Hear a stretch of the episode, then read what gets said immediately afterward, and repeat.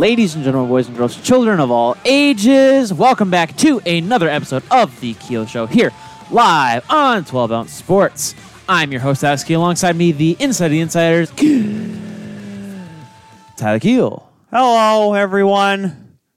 I'm tired. Yeah. You tired? I'm tired. I will say this though, before we get too far into all of our sponsors, Alex, we obviously got to thank some people that give us swag and stuff. Absolutely. You yourself have purposely slanted your laptop backwards so the just- camera just can that- see your Mystery Alaska shirt right now. Look at that. I You mean, like I, it. You it's- love it. I'm sure everyone right now is like sitting there looking at this, like, what? You know, like ki- that big ol' M? But no, I just mystery Eskimos. the mystery Eskimos. Yes, no, No, they were not the Eskimos. Eskimos on ice. Just a Eh. quote from the movie, folks. Just Yeah. a quote from the movie. Yeah. No, I am wearing my Mystery Alaska John Biebe jersey shirt that I ordered from this Etsy shop. Uh, I think it was April. I ordered it, and I got it last week. Really? Thanks, COVID. But before we get deeper into the show and talking about who's wearing what, we have to make sure to shout out 12 Ounce Sports. We are here live on 12 Ounce Sports, watching us on YouTube, Facebook, Twitter, Zingo TV, channel 761. Sign up for free today using the code 12 Ounce. That's 12OZOZ for our Canadian listeners. Hey, you got it right, Alex. No, no, it's oh, it's Z for everyone else. It's Z for improper English users. Sure. Not gonna let that one die, Alex. You know that. Sure, Tyler. Get involved with the show using hashtag TKS at The Kuehl Show on Twitter and Facebook. If you have any questions, hit us up in the chat or in the comments during today's episode or whenever you get to watch this or listen to this. We will try to do our best to answer your questions during the show or on the next, maybe, possibly, if you do so. Yes. Today's show on 12 Ounce Sports is brought to you by Second String Leather Company. Big sale today, and, you know, Well, for the foreseeable future. for the last little while. $75 for waffle board wallets, $50 Apple Watch bands, $55 bathroom bags, and more. SecondStringLeather.com is where you can get those deals. Second String Leather Company, crafted from the crease. We should remember the the YouTube, I guess, had a little bit of overlap, so we'll be live on YouTube here in just a minute. We'll have to explain to the YouTube people why we're late. We will have to do that. We are also brought to you by mybookie.ag. Betting on all sports, win and get paid. Use the promo code 12 ounce sports and join for free today. Today, Today, Today. today, today, today, what's, today. oh, what's today? I'm trying to think. There's a song. I'm I just here. sang it. But there's another song though. There's another song I'm pretty sure that I'm trying to think of off the top of my head. Okay, Tyler. I, I don't, don't I don't know what I you're talking about. I don't know either. But while we are on the topic of deals and merch and stuff like that, we have to make sure to promote our own merch. Look at that! Look at all this merch. Even though I tell say this, and all of our podcast our podcast listeners are like, "We can't see squat." You got to see it with your ears, guys. And that's why I get to say make sure to check out teespring.com. That's T E E, the word spring.com slash stores slash the kuehl show. Hey, make sure sometime- make sure on the Kuehl Show, it's the dash Kuehl dash Show. Yes. Because- Teespring.com slash stores slash the kuehl show for all of your Awesome TKS swag, tacular swag, swagtacular swag. swag. It's a- Tacular it's a- swag. Okay, It's Tyler. a conundrum. okay. Actually, that's proper. That's probably the wrong word to use in that scenario. But I use it On anyways. today's program, program, we will have none other than USHL's commissioner Tom Garrity. He was going to chat with us for a little bit about their return to play. they and start up uh, this weekend. Well, actual games. The regular season starts. Up. actual games are starting up. Yep. Uh, locally, we had the Muskegon Lumberjacks playing a couple of games as, against the developmental program over at USA Hockey for a couple uh, of those. Um, we will also be talking to none other than Chris King, the radio play-by-play voice of the New York Islanders. That'll be a fun one. I think that'll be. I'm knock on wood. I think that'll be a fun one. He seems like a cool guy. He's been around there forever. That is true. Yeah, it has been a hot second. But we will also be talking about some other news as well, including jerseys, possibly some signings, and our first topic of the day, Oh boy. a some would say controversial topic.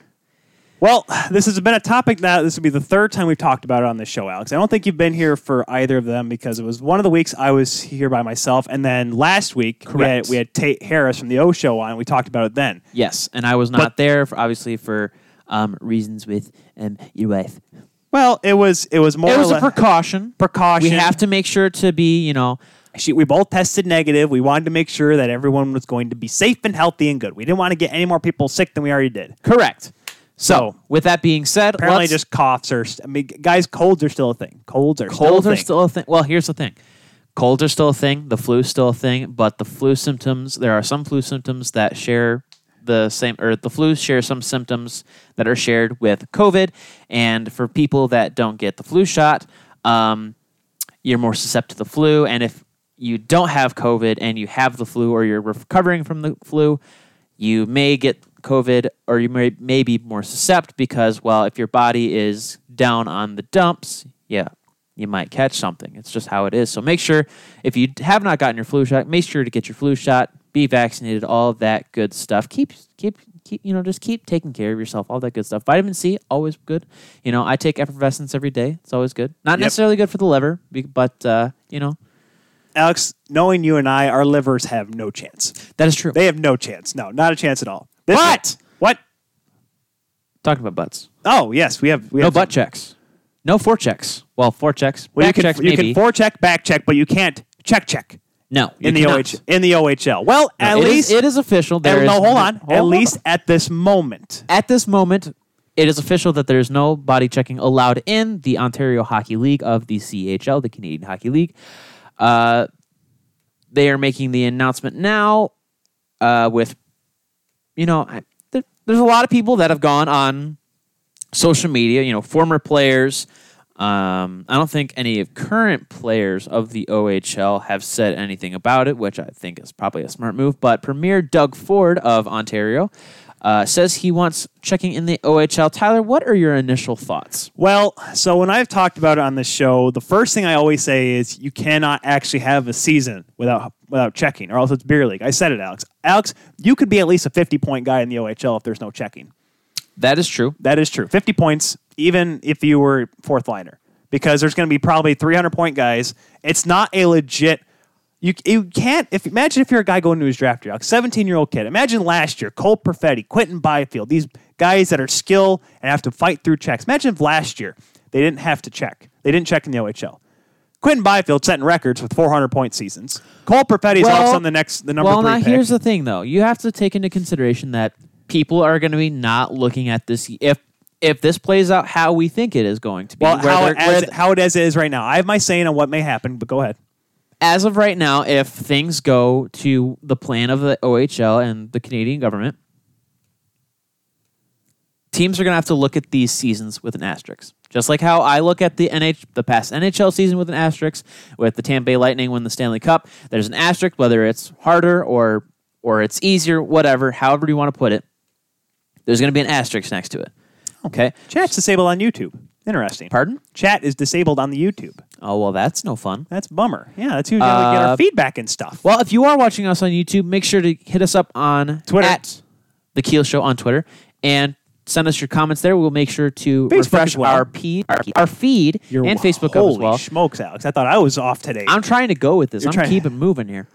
But, um, so yeah, with that being said, there's going to be there should be an asterisk along with it. So scouts and um, hockey professionals, you know, I just realized. trusted hockey men, they're going to be looking at this season and they're not going to be, you know, taking everything. They're going to take this with a grain of salt because you say it's like beer league. I like to personally think of it as uh, more along the lines of women's hockey because Yes. at least um, to my knowledge, most women's hockey leagues don't allow hitting. That is they correct. allow body contact. Yes, But it sounds like it just so the this all pertains back to the interview with Rick Westhead and Lisa MacLeod, it, where it was an absolute dumpster fire of where he where she said, "There's how can you have checking right now? Except every other competitive hockey league is allowing checking, whether it be Bantams that are playing right now, midgets, North American Hockey League, USHL. We'll get to that here in a little bit. The WHL has a plan to come back, but they are not starting yet. But they will come back. The Quebec Major Junior Hockey League, even though they had to shut down a couple times due to COVID outbreaks, they were going to come back at normal capacity. It's just the fact that compare. It's similar to how NCAA football, NCAA hockey, a lot of the NCAA sports, they're letting the conferences determine when they want to come back. That's why Big Ten only started last weekend, not this past weekend, the weekend before, and the SEC started almost on time. Right. They're allowing each league to do their own thing. And since the Each conference. and since the government does have control over sport, Lisa MacLeod is the Minister of Sport in Ontario. That is true. They can determine when everything starts up and how it starts up. Now, yes, they were planning to start in late December, which we discussed with Tate, but then they moved it and now they're shooting for February. I would like to think, Alex, by now until February, that Miss MacLeod, Miss Miss uh, Lisa MacLeod, whatever the prior is, is that what we call it? The prior, the Mister Uh, Mrs. Mrs. thing. I don't know. Who knows? Lisa MacLeod realizes that there needs to be checking in hockey. Now, yes, whether or not you have fisticuffs, whatever, I get it. If you don't want to have fighting, that's fine. That is fine if you don't have fighting. I've accepted the fact that fighting will eventually be phased out, not just completely cut off, but for this year, I could I'm okay with a rule on I'm okay with the rule of having not having fighting this year. Now, a real good point that was made, I forgot who put it on Twitter, but someone posted, I'm like, you guys are like OHL having problem with with hitting. Like I get that. Like like how do you have a problem with hitting when there's an overhead of a face off? I'm like, this is where everyone's gonna start breathing on top of each other. Honorifics, by the way. Honorifics, yes, for the misses or miss. I don't know which one that is for her. But that's why I said was like, I don't get why face offs where they're really right next to the Alex, they're like, sticks down, boys. Well, right. That that is a big thing, and I, I, this I don't we're basically we're basically having the same conversation that we did with the return to play with the NHL. right. Um, is the CHL going to mandate full face protectors with mesh masks on them? Well, Are we going to require the refs to wear masks during games? Over, you know, perf- you know, uh, protective masks. Well, not necessarily protective masks, but you know, like medical masks or medical grade masks at the very least uh, during games. That's a, a solid question. I don't know. I don't know the best answer for you purely on the basis that I don't have all the answers. I'm not a medical professional. I just listen to what the medical professionals have to say. What I would say in the case of the Ontario Hockey League is that they should delay the process. Um, or at the very least, Well, that's- have have the process with the contingency that they do not start until they have body checking allowed again in the league. and that's why I think February. That's why they're. That's why you have now three months to wait. Now, yes, all the stats right now are proving that we are heading into an absolute and utter gong show, and you know, just it's not looking good. Well, But- no, I mean you have you have to think about it. I mean, when we were first going through this global pandemic, it was the tail end of winter. Right. Um, and the scientists have come to some sort of conclusion that the COVID virus does better in the colder months, similar to the flu does. And like that's why I said like we were taking precautions last week because Kelly Right, and I were and I mean- coughing, but we didn't know. right and i mean out it's just, just a cold. and it's another case of a lot of people are staying inside more um so Everyone's looking at us right now. You guys You are like a can't- you foot and a half in front of each other. Of course, you guys are going to get COVID. Listen, calm down, people. Like we're we're safe. That's why we made sure. Hey, Alex. yeah no I we- don't know if we're feeling we, good. we have been taking precautions that's for darn certain like if Alex said he was sick, if he didn't feel well, he stayed home. If Right. I, I like last week, hey Alex, I don't know if I'm feeling too well. We can have you call in. Okay, I'll stay home. Perfect. We're doing precautionary purposes. I'm sorry, I, sound I sound weird in a mask. Okay, it just it that that is true and they want to see my pretty face, out Alex. The people want this. The people want i don't think they want that They want this. Um, but yeah, so I, I don't really, I don't think I have an, an initial thought to it, other than the fact that I just don't think that they should play without body checking. no, that's that's one. I, I, ju- I just don't think that it's a feasible option. I mean, I'm most It's horrible I'm for most welcome development. with them playing without fans. Um, I just think that's because hasn't the Quebec major junior or junior they major were they were starting their exhibition season and they kind of slowed right that because down. Rouen, R- Arma- Alphas ran Rimouski. Rimouski, and The Maritime, as far as I know, I talked to Tate last week. The Maritimers were still playing because the Maritime is so secluded from everything. Well, right. That's what I'm saying. I think I saw a game, or I watched a clip of the game. It was uh, Rimouski and Armada. I think it was, which is funny because Armada was one of the organizations that said that had to shut down for a hot second um, because they had a positive case on the team. But uh, yeah, that's that's really all I got for it. Is just say, it's just saying that I think that they should just wait. Well, It's this is why it's going to be great for you all to stay tuned for our interview here in about four, a little less than 15 minutes now. Bottom of the hour, we're talking with Tom Garrity, Commissioner of the United States bottom Hockey of League. the hour. That, that's the phrase. Bottom of the hour. Top of the hour is your six o'clock. Bottom of the hour is like your six thirty. That's weird. I don't like that. Don't say that. That's oh, that's what bottom of the hour mean to me sounds That's like every 6:59. single broadcast lingo ever. Bottom of the hour, the thirty. Top of the hour. I would. I, I can go with That's the why. 30, That's why I say quarter to quarter after. Hey, half after. like let's say this. Hey, we'll still probably. Hopefully, we're still talking to Tom Garrity at the quarter to seven. At the bottom of the hour, we'll be, and that's why we at the eight o'clock hour. sounds like the end because it's the bottom of the ninth. Listen, this is broadcasting, not baseball. Top down, Top no top to the bottom, top down to ro- top down rotation. Ugh, do start doing abs right now. No, I and listen, I and this is why it's gonna be interesting because these leagues are allowing hitting, but and the difference, everyone's like, well, if it worked with the NHL, why does it not work with the OHL or how that? Because guys, here's the difference. They were able to seclude themselves from the outside world. You can't do that if you're in the OHL because these kids got to go to school. A lot of those kids. There's a couple overagers that aren't going to class. They're not taking any college classes. Well, They're you fine. can take online courses. But I'm saying is like I all- am proof of that. The all- United States public school system all- is all- proof of that. All of these young kids are taking classes, so they can't like seclude themselves. Excuse me. That's just a cough. Everyone, calm down. I'm just telling you, it's a it's just a cough. you better be watching it. I, that's why I turned I'm gonna make you put on a mask. I don't care. yeah, because then you're gonna hear muffled nonsense, which is already what we people already hear anyways. Basically. So you can't do that with the OHL. You can't do that with the USHL either because all these kids, especially USHL, where these kids go from junior hockey to college. So these kids are already in they're in school. They have to go around the public, so you really can't do that. So you're looking at it, and that's why we're gonna be great. We're talking the USHL and the AHL, which we didn't talk a whole lot about last week. They're starting in February now because these guys are gonna be traveling around. They're gonna be going out in public. And you're gonna see games, whether it be in college hockey, which is only starts in less than two weeks now, Alex, with Big Ten hockey and Atlantic hockey starting up. You're going to see it with junior hockey. You're going to see it with the ECHL. Games will have to be postponed. Games are going to have to be moved around because there will be positive cases. It's just it's just the, the long and the truth of it. So you're just going to have to accept the fact that you need hitting in the game in order to have proper development. That's that's just my take on that, Alex. Right.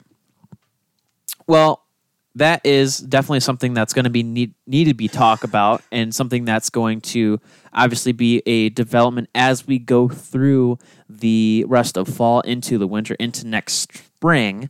Um, but before we get USHL Commissioner Tom Garrity on the line, let's talk about a quick few signings.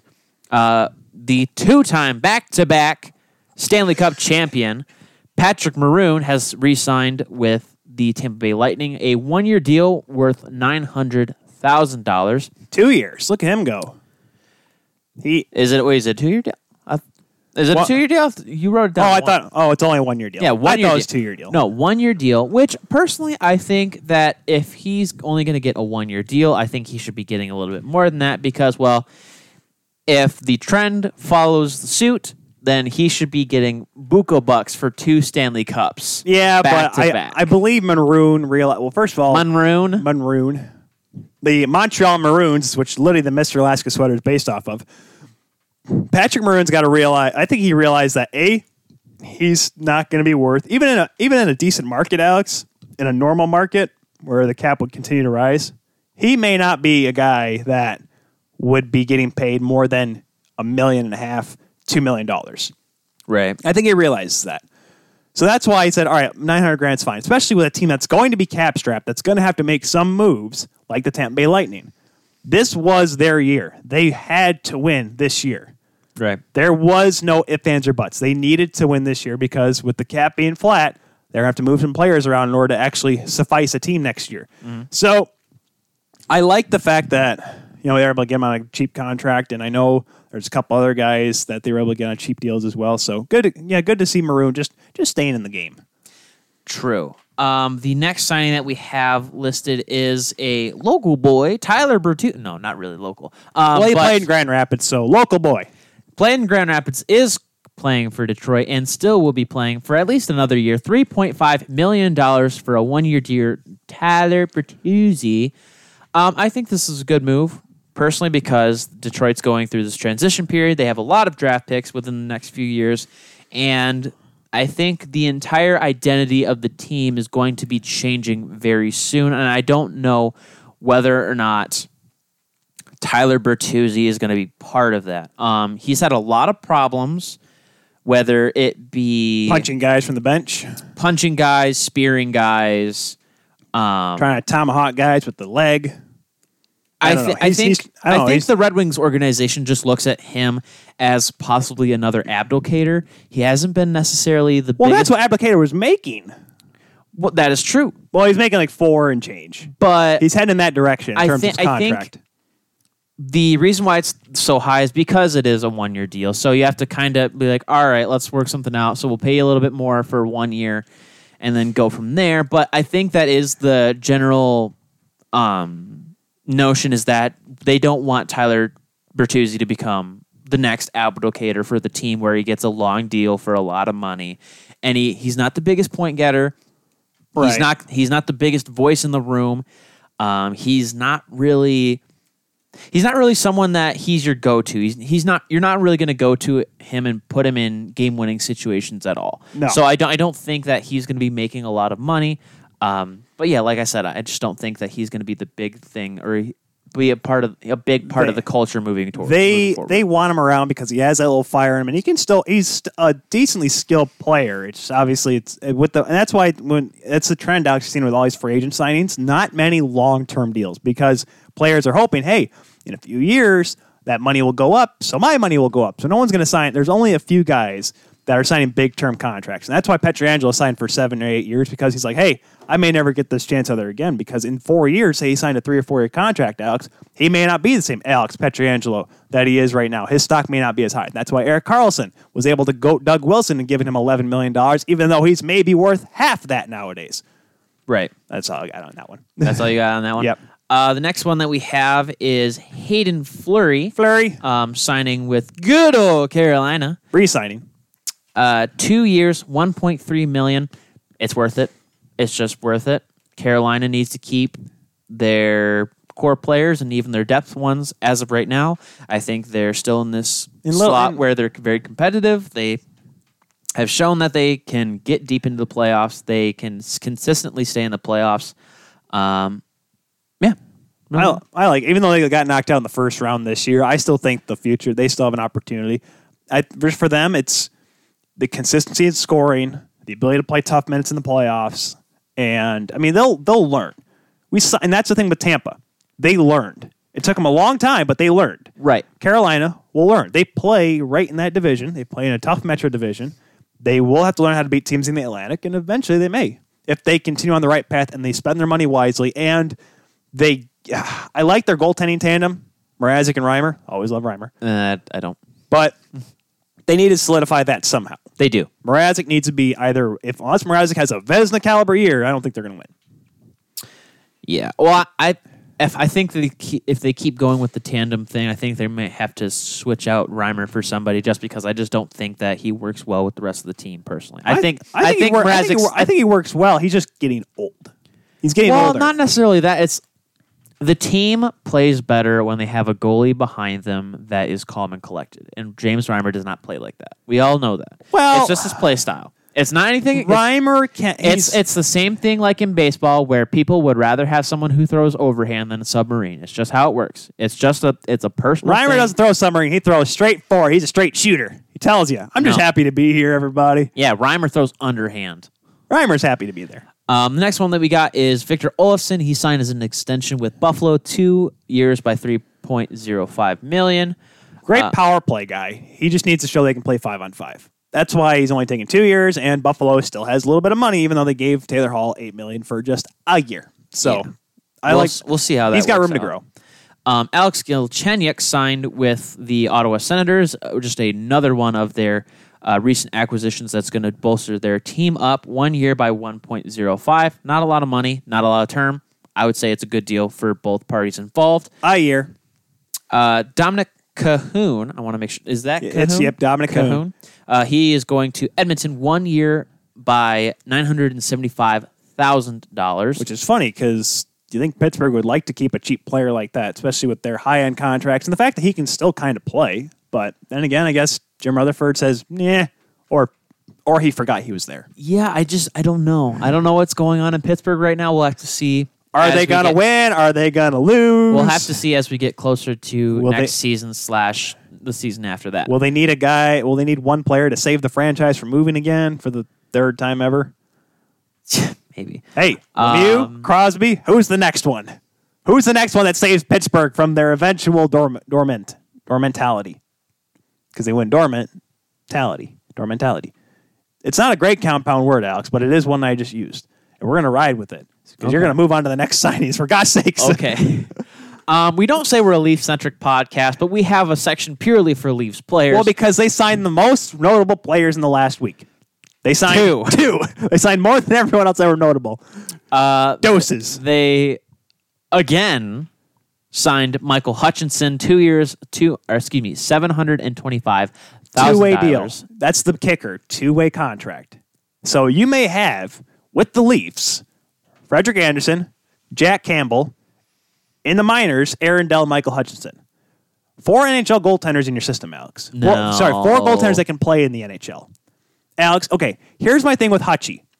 You have four goaltenders that can wear pads in an NHL game. Okay, everyone gives Hutchinson flack, and I get it. I get it. don't like him. Hold on, Alex. I don't like Dell Did you- either. Did you, okay? Dell, he had a very bad year, but, uh, but look, but look at the team Hutchinson was played beh- was playing behind last season, and then he goes to Colorado and dang near comes back against Dallas, plays phenomenal because he played phenomenal. He played would guess it. behind a good team, a good, capable defensive team. So you, so what you're telling me is that the Leafs are not defensively capable. What do you think I've said on this program? I've said it. They need to bolster up their defense. if They actually want to be stronger. Which they kind kind of did. Well, I mean, I'm kind of if, are. If Bogosian can play, I'm sure. I don't know. I think Dubas needs to be fired by this point. Well, he uh, well, hopefully he's not fired because that makes his next signing look a little bad because he's got faith in this kid. That is true. Yeah. Well, here's the thing. Let's so let's talk about so. Kyle Dubas decides to extend Joey Anderson, who is traded uh, to Toronto from New Jersey for Andreas Johnsson. Yep. Uh, three years by seven hundred twenty-five thousand. Now, for one, I don't like the fact that they traded away Johnsson. But I thought, he, I thought he was a good player. But it's three point four off the cap. Now you're now you're only paying seven hundred twenty five. True. Second thing is that in track record, Kyle Dubas has not done well with quote unquote his guys when it comes to the Leafs organization. I- and I get am talking about the I'm talking about the Maple Leafs, not the Marlies. The Maple Leafs. He's not done well with the Maple Leafs. He put a lot of faith behind Cody Cece. He was a complete dud. And I get it. Yeah, he's, he's vouched for a lot of other players on the team, and where are they now? They're either not on the team or they are on the team, and they shouldn't be there. so uh, yeah. I'll, I mean, I'm interested to see how he plays. I mean, apparently he. Anal, I mean, he just need. He, Rachel Doerrie vouches for him, and Rachel Doerrie is a very capable person. Anal- the, he's an analytical. no, not no, and not analytics, but also an eye test as well. He looks good. He just didn't get the opportunity to play in New Jersey, which was funny because he was on a bad team in New Jersey. But apparently, the Leafs will look at him. He may be a guy that enter in the lineup, but yeah. So I See, but I here's think the thing: there's a reason why Andreas Johnsson is worth three point four million dollars. I know because he was There's a reason why, and there's a reason why he would probably be worth three point five million dollars if he played for the Leafs. yeah. So, One because they like even numbers. who knows? that end in five or zero, or even numbers that end in five or zero. No, they like they like units of five. That's Right. just how that's how Right. it works. But yeah. But yeah, So I think we should go uh, to break here. I think we should or go to break. I was waiting for you to go to break because you got the man waiting for us. the man, the myth, the legend, maybe the legend. I don't think he's we'll a myth. see. I don't think he's a myth. Hopefully he he's might real. be. He might be a legend someday. We'll be back with a wonderful USHL hockey guest right after this.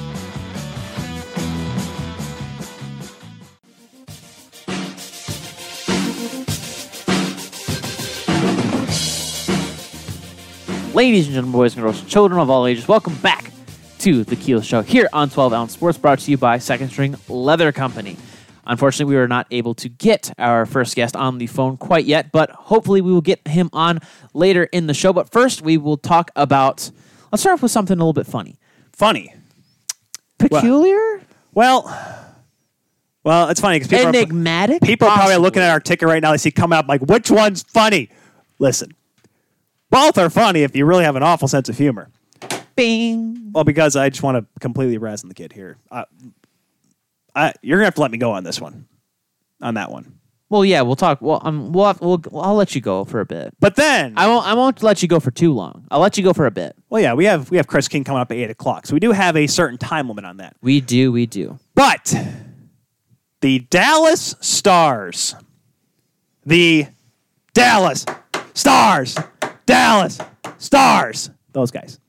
They do it more neon in Texas. They like okay. I can't obviously once again similar to what we did last week, Alex. I can't put the pictures on the video yet because unfortunately, media relations people are tough to get a hold of here in today's world. Even though not many people are working right now, but regardless, Just go on the Google, look up new Dallas Stars jersey, and you'll, see be embarrassed.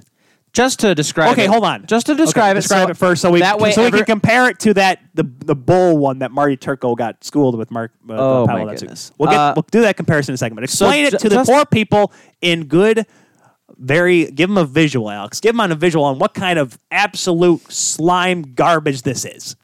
So it is a black background jersey All this prep for it too. Alex. with an assortment of lined, excuse me, accent lines, and uh, of which they are neon green, by the way. Yep.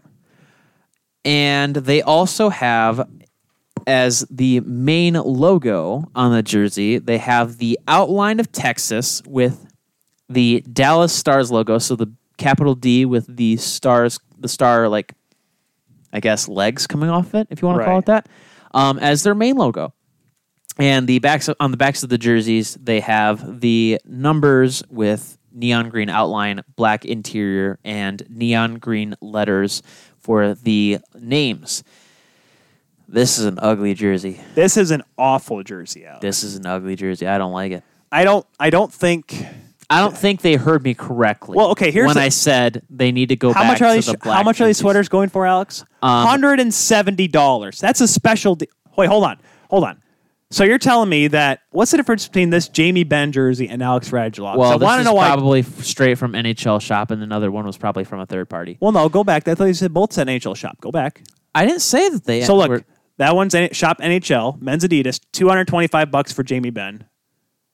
And then Alex, oh, okay, so that's a Fanatics branded one. That's why. I'm about to say, you're telling me Jamie Benn is Well, worth no, no. more? Here, no. There's authentic player jerseys, and there are the, you know, like,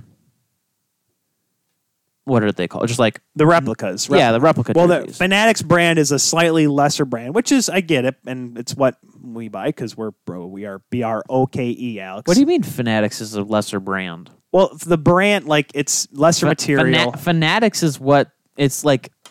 One of the big things for the NHL shop. no, the the brand's big. The the brand the Fanatics brand for like the shopping's fine, but like the Fanatics brand is like your Walmart brand, your your you know your great value brand. You know? Not really. I mean, okay, it's not what they wear on the ice. If that's what I mean. Well, no, It's not they wear authentic. Adidas. Exactly. That's what I'm saying. That's what I mean, Alex. It's like you can either get you can either get Mountain Dew or Mellow Yellow. You'd rather get Mountain Dew, but if Mellow Yellow is cheaper, you get the Mellow Yellow. No, if you if we're going by your Okay, fine. You're right. your thing, we be can either get my we can get Coca Cola or we can get Meijer Encore Cola or RC Cola. Is that better? they just le- have Meijer Cola. It's called Encore. I have a two liter. It's it's for Cooper whenever he comes over because he Oh. drinks pop. Okay. He drinks. He, for some reason, like he, hey, drinks, he drinks soda pop. He drinks soda. So uh, the way he says soda pop makes me want to smack him. What soda pop? It's that, that I no like it's like soda pop. Soda pop. Soda pop. Soda pop. He's got that I he he's got that Iowan thing where I just I just want to just Just leave him alone. I can't leave him alone.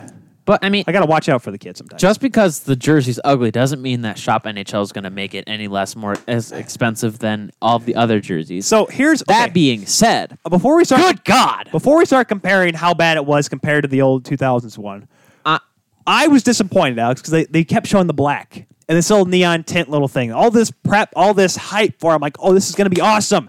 It's going to be cool. It's me psyched because you want to know why, Alex? I was thinking, guess what they're doing, Alex? They're going back to the old early 90s, the mid 90s one, the one that the North Stars left with and Dallas took over. The black with the white with the with the Texas state logo or the Texas with the star in the middle. I'm like, that's what they're going to do. It's going to be cool. It's going to be real retro. Nope. They ruined it again. Again. See, here, here's the final point that I'll make on this, and this is this will be the hill that I die on. The hell Did did did we did we expect anything better from Dallas? you know, I'm just saying. great goal Well, I'm just I'm just saying. Hold on. After, Fun goaltender. hold- let me I'm, let me just let me go here. For a Ruined. second. They had the constellation jersey, so the bull jersey that you're talking about. that was just They had the constellation jersey. They, that's what, that's what they're calling it. That's what it is called, the Oh. constellation. The one that poor Marty Turco got his jock strap ripped off and thrown across the state of thank- Texas thank by you, Tyler. Pavel Datsyuk. They were the team that originated and made it their like regular jersey to have the word Dallas Stars. Oh, sorry. I was with uh, the numbers on the front, like the small numbers, as their main jersey. So basically, a basketball jersey on hockey ice. Phew! Excuse me. Oh no! Oh my gosh! I caught these things, guys. It's all over. Just put a big COVID sign right across the screen. Basic. I mean, you have the tech to do it. Do it. Um, I don't I so they had quick- Can I that, do that quickly? No. And then they went to this weird green that I personally don't like. Their their current jerseys. the ones that look like Michigan State, yeah. Well, actually, no. Michigan State's darker than that. No, Michigan. No, Michigan State's is This is like far this, darker. This is No. like '90s Michigan State. Remember, like Jason Wynn, the the striped ones, the Ryan Miller jerseys. Yes. That Michigan State color. disgusting. Yes. No, th- this is snot green, and they decided to basically take that color, throw it on some steroids, Throw it on some some huge put, it, saturation. put in some, put Ta- in some, take that huge saturation level and just crank that sucker white. cracked open some glow, Glow sticks, sticks. and then put it into the ink that they use for the jerseys Alex, it's well, I guess yeah for the thread, yeah. Okay. or ink yeah, dye, yeah, yeah, yeah, ink uh, dye. yeah. Yes, and they gave- made I a gave- jersey as it. And guess what? It turned into crap. So I don't like it. I, it's just don't what's like listen, and like I said before, I think we talked about this. This is not a ploy for hey, let's just have a different jersey. This is straight up, hey, we need to make money. and people and people people used to buy those blacked out Red Wings jerseys, the blacked out cap, like the what the what were they called? The RBK Edge jerseys, Yeah, the ice jerseys, whatever. the jerseys that they should have wore. That's what people, and that's what this looks like, except neon with with neon tint. That's literally Well, what yeah. it is. So like that was just a ploy to make money. Here's the difference: they're gonna make these guys wear them on the ice. yes, You're gonna have Alex. There will be a game this year. I want it to happen just to show how stupid it is. Uh, when Tampa, if Tampa, if they do any inter interconference games, I want Dallas to play Tampa. Tampa to wear those stupid blackout jerseys, and Dallas to wear their stupid blackout jerseys. And you're gonna tell the team which one it is because one will have neon green, one will have gray. I want that to happen just so show how stupid this is. I'm just saying, folks. Not everybody can be the Carolina Hurricanes. Why, Alex? Why? Why can't they all be the Carolina Hurricanes? What because does the Carolina? they're not as fun as the Carolina Hurricanes. Because they all just, you know, we got a sweater. Woo! We got a we got a GM or an owner that doesn't like this one color sweater, so we're only going to wear one sweater. Woo! We got black have- sweaters they have sometimes. four. Woo! They have four sweaters. They have the white with canes, their usual reds, They the have black. Their, they have their usual reds, the white with canes, the black, and then the white with the Carolina Hurricanes logo. on no, they don't have that anymore. yes, they do. They don't wear that anymore. It's four. They don't wear that one. It's an alternate. It's gone now. It's an alternate. Alex, and it's, It's so far alternate. alternate. You have to click when you're playing NHL. You have to click like five times to get to. You have to get past like the hockey fights cancer sweater, the military sweater, and the created weird looking sweater that they. well, because you go backwards way. I go backwards. Also, I go we- backwards you, you way. Go, you go the back way. I go backwards way. You go backwards. You do the back way. I go back asswards. Yeah, back way. Oh boy, I clicked on Twitter and I it was a bad decision to make. Yeah, you can't. Don't Well, click on Twitter. I'm just seeing if there's something comes up. Alex. You are- I'm a sucker for breaking news. You, You are this. the day before the United States presidential election Oh, you don't think I know that, Alex? I only. I'm only a news anchor in my other time, my other job. I'm only I only get to talk about this stuff all day. it's fine. I'm pulling a 12 hour shift tomorrow night. It's great. It's fine. Trust me, we're ready for Grand Rapids to get torn all apart all again. Grand Rapids isn't though. Businesses haven't boarded. Actually, some businesses have boarded up yet. They, sh- They well, have. there, there's yeah, it's. I think Denver's. I saw Denver's got a pretty good setup going. All right. I've seen that there are three major cities that like widespread the almost the entire city is boarded up, and that's Washington D.C. for obvious reasons, Really, New York City, and Philly. Denver was another one. So four. So four now Denver. There's been that some. we can count. It's funny because when we went there in August, there were still some places that were boarded up, and apparently those places have still been boarded up. I guess it's not a bad thing to look at. Hey, wait till this thing's over before you actually put windows back. in. over. When? When will this be over, Tyler? Alex, by the time the OHL starts with checking, that's when it'll be over. that's when it'll be over. Okay, I can get down with that. Um, But Alex, there's no sickness here. Get- Can't get down with the sickness because get up, get, get down, with the sickness. Your mother. Okay, no, can't do that. No, can't do that. Uh, FCC rules. but what we can do What can we do, Alex? is we can talk about something. Well, well, you know, we're on we're on racy topics. Are we? Oh, so we are. Oh, we, Alex, we forgot to mention Rick Bowness. What about him? Rick Bowness is staying with the Dallas Stars. Oh, That- yeah. that's the news from this past week. It was, it was a little bit Oh, earlier. my apologies. The other news that happened in Dallas. Hey, the good news that happened in Dallas, not these sweaters. So Rick Bowness, quickly before we get to the other part of our subject here, or next topic, excuse me. Rick Bowness is staying with the Dallas Stars. They ripped the interim tag off. He is the official head coach, and I don't see why not, Alex. He was able. I mean, the team he went he went twenty thirteen and five since taking over in December when Jim Montgomery stepped aside. I mean, I, it was it was a mutual parting with that with Jim Montgomery. We learned later was obviously for good reasons. I I like it because he was able to get the team to play for him. They were not bad before he before he took over. It was just you know he was able to keep them focused because even when a team's good and there's a coaching change of any kind, sometimes that can really put a fret in a team. Alex, it can really kind of make them all sorts of maybe a little bit rattled, get them out of sorts. They fall apart. But he was able to keep them on course. They finished third in the Central Division. They make it to the Stanley Cup Finals. My goodness sake! And then again, you had a really hot goaltender, and you had Joel Kiviranta, and well, they had a couple other guys. You had Dennis Kiriana, but regardless, he was able to get them to play at their best when they needed it most. And that's why I think that's what you need in a coach. You need a coach that can do that, especially in the playoffs, especially with everything going on. He was able to keep that team focused. And he even came out and said how tough it was for those guys to be stuck in a bubble and play hockey. He was able to make sure, hey guys, let's get through this. We can do this. And dang near Alex, they were two wins away from doing it. So why not give him another shot? You know, I think he signed a three-year extension. Uh, let me look here real quick. It's you don't have anything listed, so we'll have to check the hockey the, Uh, well, because here's the, hockey thing, and that's the one the thing hockey about peoples. And that's the one thing about Rick Bowness, Alex. Rick Bowness did not. It wasn't like he was, you know, a guy that just got thrown into the team. He was already assistant coach. Right. I mean, it, so yeah, so he, he does have that background with the team, and obviously the the players trust him. So I think this was a, a pretty obvious choice. Um, yeah, kind of kind of similar to how when the Toronto Maple Leafs decided to go with Sheldon Keefe, um, that was kind of a an obvious Maybe it choice wasn't. just Maybe it because- wasn't. Maybe there's another coach that got signed to a three-year deal. There's probably one of the earlier ones that got signed. Maybe, but nevertheless, uh, 2013 and five regular season record uh, after taking over in December. Rick Bowness had uh, they had 12 wins in the play. 12? And that no, they, includes they, the they had, four, they, no, they, had, four, they had robin, right? 14. 14 in the regular playoffs. And I think they only won once because they beat St. Louis. in the round robin. Yes. No, yeah, in the, in the qualifying, or the, yeah, the round robin, they beat St. Louis because St. Louis, remember, finished fourth. And that's why they got Vancouver. So, Okay, right? Yes. I think so. I don't remember anymore. who- It was so long ago. It's now it seems like it was so long ago the playoffs were. I, I just I, I try to figure it out. I'm like, what? It's been a hot second. it has been a real hot second. So I but Dallas, good for them. They did it. They got their thing. They did they did it right, and they have a coach that I think they can they can run with. So I really like to see what I really like to see what they can do. Just make sure you limit the, if they only play 50 games, Alex. Let's make sure they play 49 of them with their regular sweaters and just one with their bad sweaters.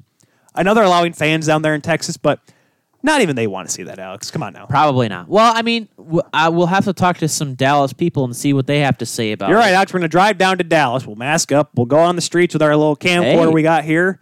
We'll go with our mics and start asking people, hello, we are nobody, but we are like hockey people. Are you a Dude, we're Dallas? not, I'm not driving down to Texas. I'll fly. We're not dri- okay. We won't drive. Fine, we won't drive. We'll, fly. fly. We'll fly. We'll fly. We're flying. We're definitely flying southwest. Sorry. We're definitely flying southwest though.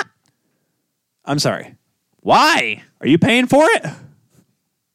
Can we get one of those like really junky airliners where it's just like a two I'm engine, not- I am engine not- plane? I'm You not- have to refuel like five Or times. What, like Allegiant or Spirit? Never fly Spirit. That's one thing I've heard. Never fly Spirit. Never. Allegiant on a good day, but you never know when that is, obviously anymore. I don't know. Southwest. I, I've never- Okay, at, at least it's not as bad as United. United has a, a very very bad rap. United has a bad rep with their people. Flying wise, they're fine.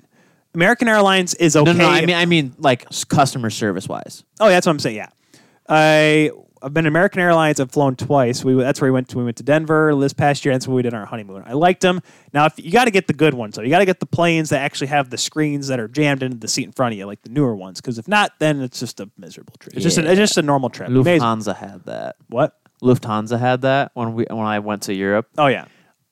The, Well, we- the we entire flight over the Atlantic. I was just watching the movies. No, Uh, see- it had Imitation Game, Moneyball. Oh, I Dude. was set. When we flew down to Jamaica, we had those, and let me tell you, I could have watched movies. There's like Doctor Sleep or whatever. What did I do, Alex? You watched hockey, didn't you? No, I didn't watch hockey. I could have done that because the screen's about this size, right? On my laptop that you see right here. I was Yeah, playing about, Angry, about 15 inches. I was playing Angry Birds You're dumb. for three hours. my I'm playing- God, you're I- so dumb. I almost beat the entire game in one sitting. Okay. I was almost. I was slightly proud of myself. okay, let's let, let's talk about some other Angry Birds here. Wow. Well, eh. Angry oh, people, how oh, about that? yeah, fighting hawks. Yeah. Yeah. Hey, There you go. Angry Birds. Uh, so if you have heard, you already know what we're about to talk about. Well, we didn't talk about it. The news broke before last week's show, but we had such a packed show, and I was going to mention it at the end of the show after I talked with Tate Harris. But we then, needed to take some extra time with this one, and we also, also- needed to let gonna- some extra news come out. but I was I was going to talk about it, but then Joey Moss passed away in the middle of the show, so that kind of took precedent for me. Right. And so that's why we left that off. So I'm glad you're here for it, so you and I can both talk about it, not just me. Yes. Yes. Um. So let's talk about it. Uh, the Mitch Miller story.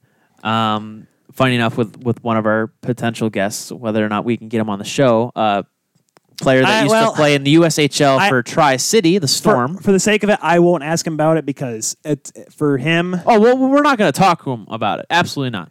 No, I don't think that's really. Uh, It's- I don't think not- he's in a position to have an opinion on it. Correct. I because I think it's so it's past. I'll give my take on it here in a second, but I don't think Tom has a thing on that. So, Anyways, go ahead. so how the story goes is that um, Mitch Miller, when Mitchell H. Miller. this I'm just gonna go with was- H on that one again. this was in 2016, um, he was he testified in court that, or he admit, admitted in court that he had intimidated a disabled black classmate by the name of Isaiah Meyer Crothers, um, saying, calling him the N word, saying that he was chocolate, um, et cetera, et cetera. And Lots of things that if I I would love for him to say in public to people, but I guess that there. Well, if he did, I'm sure he would definitely not be um, feeling very good in the physical manner, Well, or at the very least be in a, a well, at the point of verbal abuse, because that is what he did to a disabled to his disabled that's just black a part. There's, classmate. there's a couple things that were also that he also did that I'm not going to mention on this show, just for the sake of I don't want to get. We're not that- going to do it. I'm not going to get. I do don't want to go to the bad place. no, We don't want Fall, we, don't. We we almost went there with Carolina Boston. I don't in want the you- words of NBC, let's stick with the good place, the good place, which is secretly the bad place. that's why we got to start saying fork and um, shiitake mushrooms. Mother forker. Yes, but anyways, continue, Alex. Uh, so since this has come out and it's became more public, um, the excuse me, the Arizona Coyotes have renounced um, their pick Because they drafted because him in they- the fourth round. They drafted him in the fourth round. Which, yes. by the way, if you guys remember, because they lost their three picks because of their like recruiting violations, because they were letting players come work out with them. right. That was their top pick Yes. Their first pick, their I guess their big guy this in this draft class was Mitch Miller. Right. So obviously, I don't think anybody did their true homework as far as going and doing background checks on these guys, And that- which I think this is this is something that we're just we're gonna have to face, especially in the world of sports nowadays. Just because it's it's very easy, especially because in sports it's very publicized with social media. Things get out quick, whether it's rumors, allegations, this kind of stuff. And I think this is probably the f- one of the big first ones, if not the first big one I can say in this new era of social media that actions of players that have happened, you know, years ago. What I'm not saying like years and years ago, but enough, you know, 2016 to 2020, it's obviously 4 years.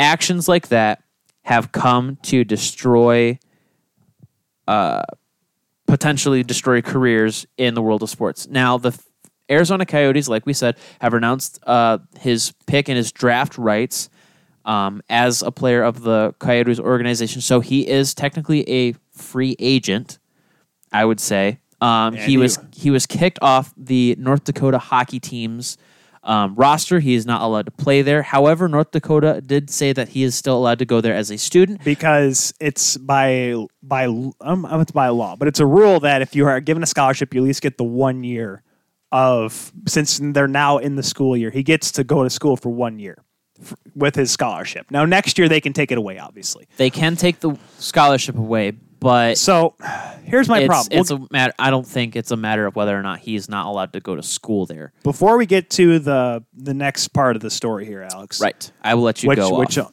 my thing is this, guys. I I'll, Alex, I'll admit I have done wrongs in my life. sure. I don't never to someone to this extent. And I'm not saying what I did was better. I'm saying I'm I still there are things, Alex, in my life that I look back on. I said that was completely stupid. I like I lit like I have a Nowhere even close to this though. I get that, but I have a horribly guilty conscience. I feel bad that Dad and I walked out of SmackDown one time because I wanted to go home. I still feel bad about that, and that was like 16 years ago. You're so dumb. I am I'm I am as soft as a gosh darn Tootsie Roll pop. Let me tell you, okay? I just soft as a tootsie no Tootsie Roll fruit cup. I was trying to do Letterkenny there. I messed up. Okay, T- the softer than a Tootsie Roll fruit cup. Just go Let's with just it. say a pillow. Soft For the sake of not offending anybody else. Let's just say a pillow. but Tootsie Roll. No, it's a that thing. nah. No, let's say pillow. Say pillow. Let's say pillow. okay. Soft as this mesh thing that I've been playing with for the last hour. That's foam, buddy. foam. Yeah, soft as this foam. I I feel bad for things I did. There, there's a friend in my group, my high school friend group, that I I'm not saying I picked on, but I neglected for a long time. But nowadays, I look back, I'm like, that was immature of me, that was stupid of me, and I learned from it.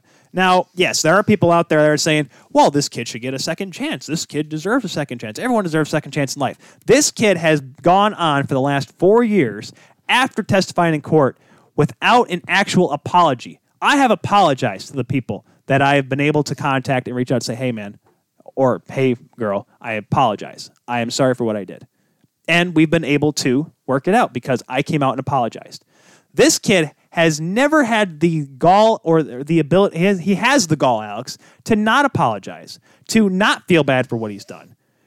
And that's the big problem in all this. At first, everyone's like, Arizona's like, okay, we're going to work with them. We want to make sure everyone can get involved. We want to make sure this kid can progress. There's no pot, like the end, end of the leagues, and the, the team, after all the backlash, they seem like this kid's not actually going to apologize. This kid's not going to make the steps to go forward to become a better person. And so I'm like, you know what? We got to renounce the pick. We have to do what's necessary. In North Dakota, the president, it's not just the hockey team, the school got involved, Alex, because this kid hasn't decided to come out and say, hey, you know what, what I did was wrong and I apologize. I didn't reach out to the kid. Like the only reason why we found out about this story was because Isaiah and his family reached out and said, Hey, I know this kid because this is what happened to me when I was a kid. And he is and this kid's allowed to pursue his dream when he that poor kid has been scarred for probably the rest of his life.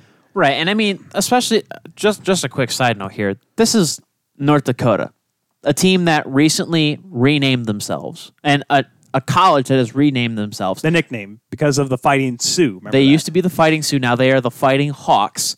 So obviously they are pushing to be a progressive college athletic program. However, so they, they want to do everything right. They want to be on the right side of history. They want to be, you know, accepting of all individuals, but not accepting of individuals like this. Now, I could we could personally we could just go on and talk about the slash hockey Reddit thread of this, and we could just go into, you know, this is a learned trait, and these are, you know, blah blah blah.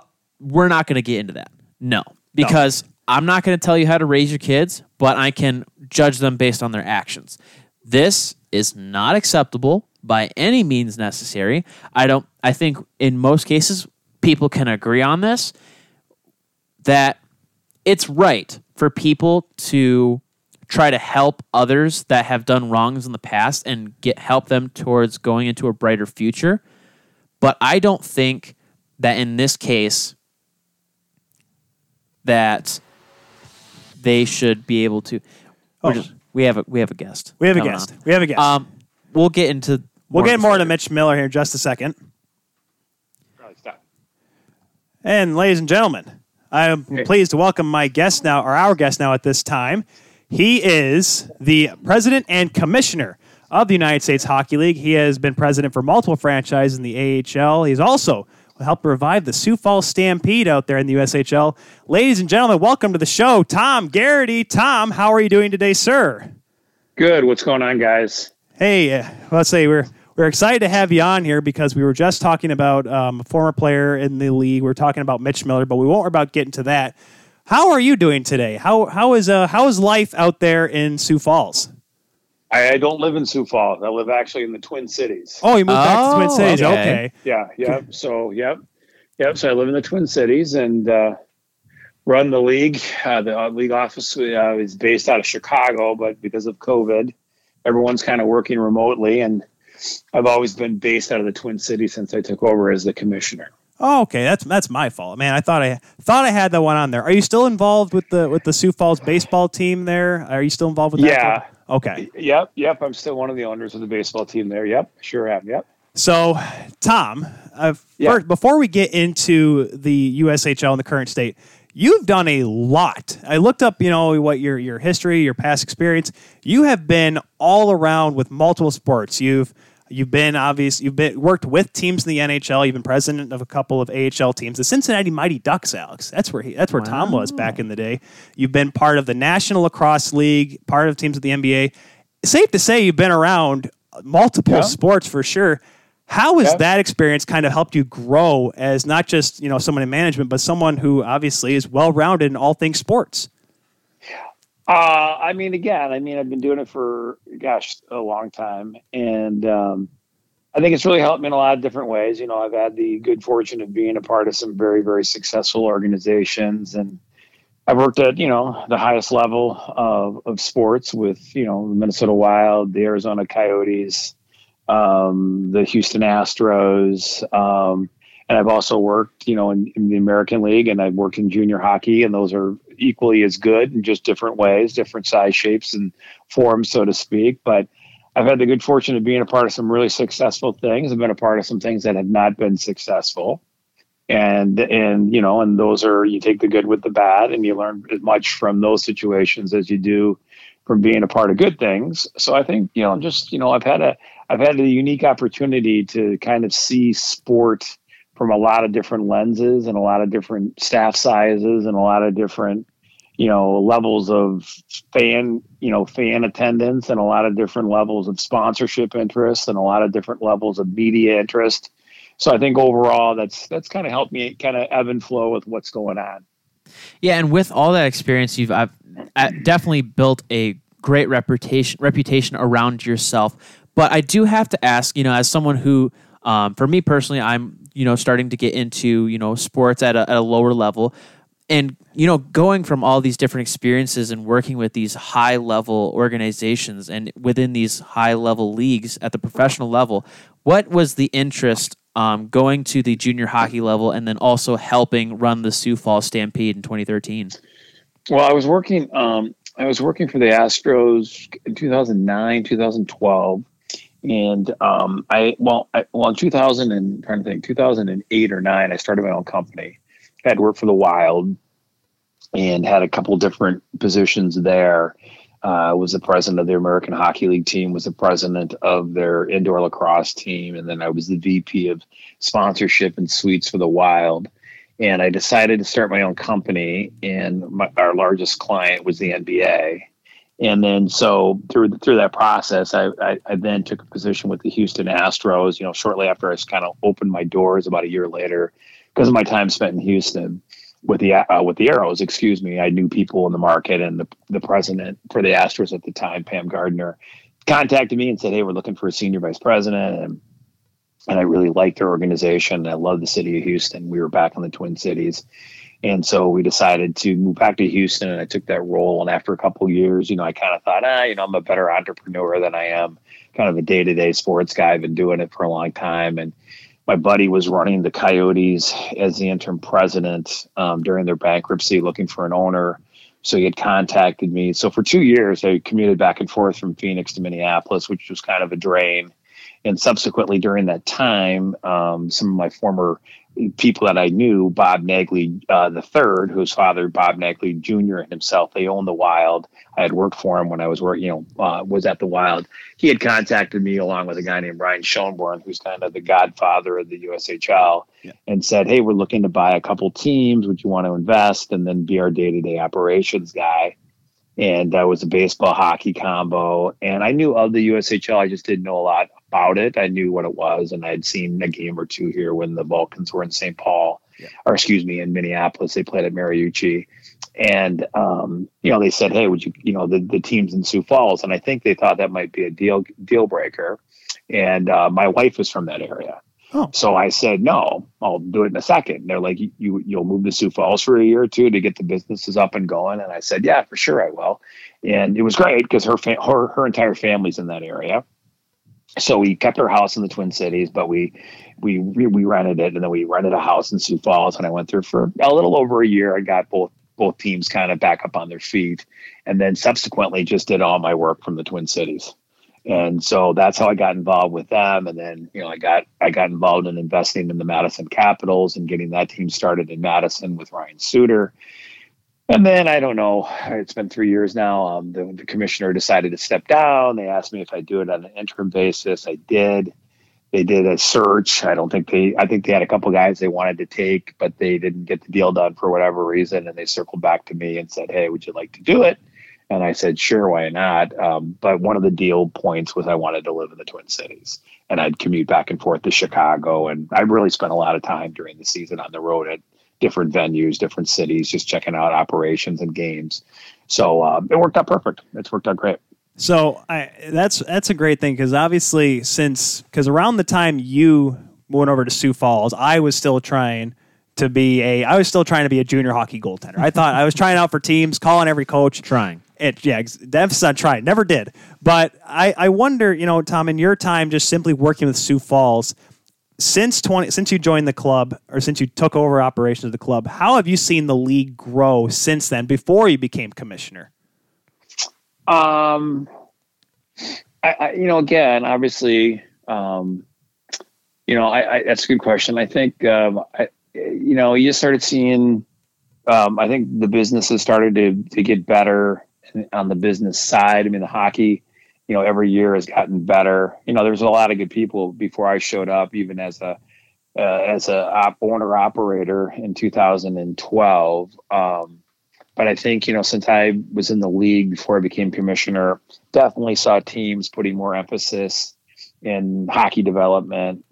Obviously, relationship with USA Hockey and the national team, the relationship with the National Hockey League um, staffs or staff front offices were getting bigger. Uh, more talented people were coming into the league, which you know benefited the league from a business side of it. Um, good hockey people um, were coming into the league. You know, former Division One coaches, you know, coming back into the league. Um, so just I think you know, just it was kind of an evolution that you know was a long time take, you know, a long time making. That you know, just collectively on the front office and the and the hockey side, I just really started to see a lot of improvement and and there was a tremendous amount of upside just because of that. Yeah, and I mean, like you said, with with that new success and you know bringing in different players and different players that are at the at that high level. I mean, for us in Grand Rapids with the Muskegon Lumberjacks right around the the bend there, you know, having a player like Sveshnikov being drafted at a, at a high pick in the NHL draft is definitely something that's a great um, thing to put on the resume of the USHL. Now, being tabbed as the ninth president and commissioner of the USHL, um, what did it mean to you? Um, not only on a, a, professional level, but maybe even a personal level, to be named the man in charge of this this you know, gr- this growing organization and something that is becoming something that's being more of a staple in the hockey world. Uh, yeah, I, I mean, it was it, it, was flattering, and it was you know, I mean, I, I think I had a little bit of an advantage because the guys who you know were making the decision, you know, we have an executive committee of uh, six owners that basically I report to with the chairman um, being uh, you know my boss and and you know and I had the good fortune of working with all these guys. So you know for a long time you know I sat in meetings with them and and um, competed against them and you know had to negotiate with them from a variety of different issues during the year. And um, so I had a little bit of running head start. I understood the league, understood where you know there were some some really good opportunities. I understood where there's some potential flaws, and I think that um, you know getting asked to take over the league was extremely flattering and humbling, and it was also you know quite an undertaking. And I knew I was going to get myself into a lot. I had no idea what I was going to face with this current current situation with COVID. Obviously, no one did. But um, I definitely knew it was the picnic, you know, the personalities that I had already dealt with, the good, the good, the bad, the ugly. You know, everyone gets along, but sometimes you had some scrapes with guys over just simple business stuff. Um, so, you know, I kind of knew, I think, where everybody stood. I understood where teams were strong, that where teams were not as strong. Um, and you know, I think um, you know, I was excited and and taking taking the job, and you know, it's been pretty much everything I thought it was going to be. You know, the good, the bad, and the ugly. You know, every everything I thought it was going to be was pretty much what it's been. So, yeah. um, I can't uh, I can't uh, complain, and I'm I'm thankful that I was given the job. Yeah, I'm pretty sure, Tom, from just, just saying right off the top here, I'm pretty sure we're not going to give you as much flack as we've given Gary Bettman. So you're one of our favorite commissioners here on on the Kuehl oh, Show. Oh, good. Yeah, that's good. Well, well, give me some time. You'll you'll probably do that sooner or later, but that's that's good. But I, I will say this: the way the USHL has handled this pandemic is now we move right into the present.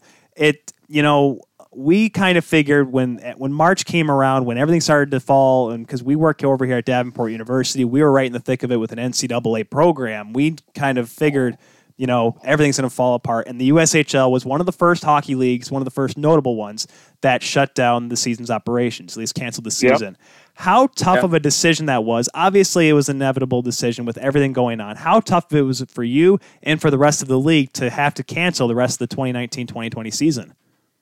Well, it was pretty. It was pretty interesting because at the time, I'm trying to think. It was in March, and I had gone down to an NHL summit, um, and all the commissioners in, in the North American leagues, you know, the CHL and our league and American Hockey League and the East Coast League and everybody, College Hockey Inc. and all the basically people involved with hockey from a junior collegiate and and um, professional uh, uh, position were invited to this summit for a couple days down in Florida.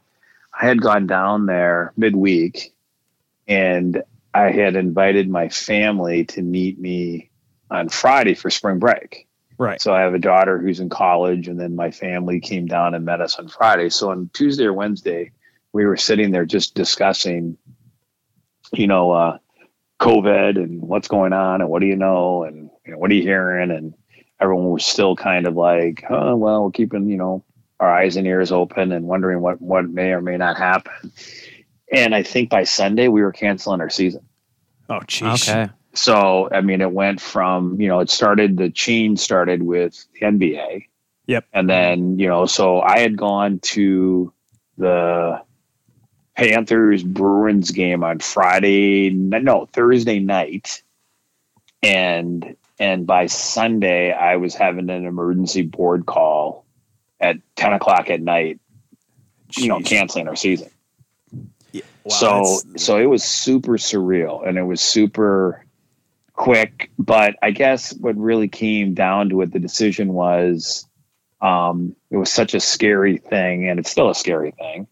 And the thing that I was very uh, excited, and, and not not excited, that's the wrong word. The thing that I was extremely impressed by was was the owners weren't up talking about lost revenues and this, that, and the other thing. Everybody just wanted to do what was right for the players.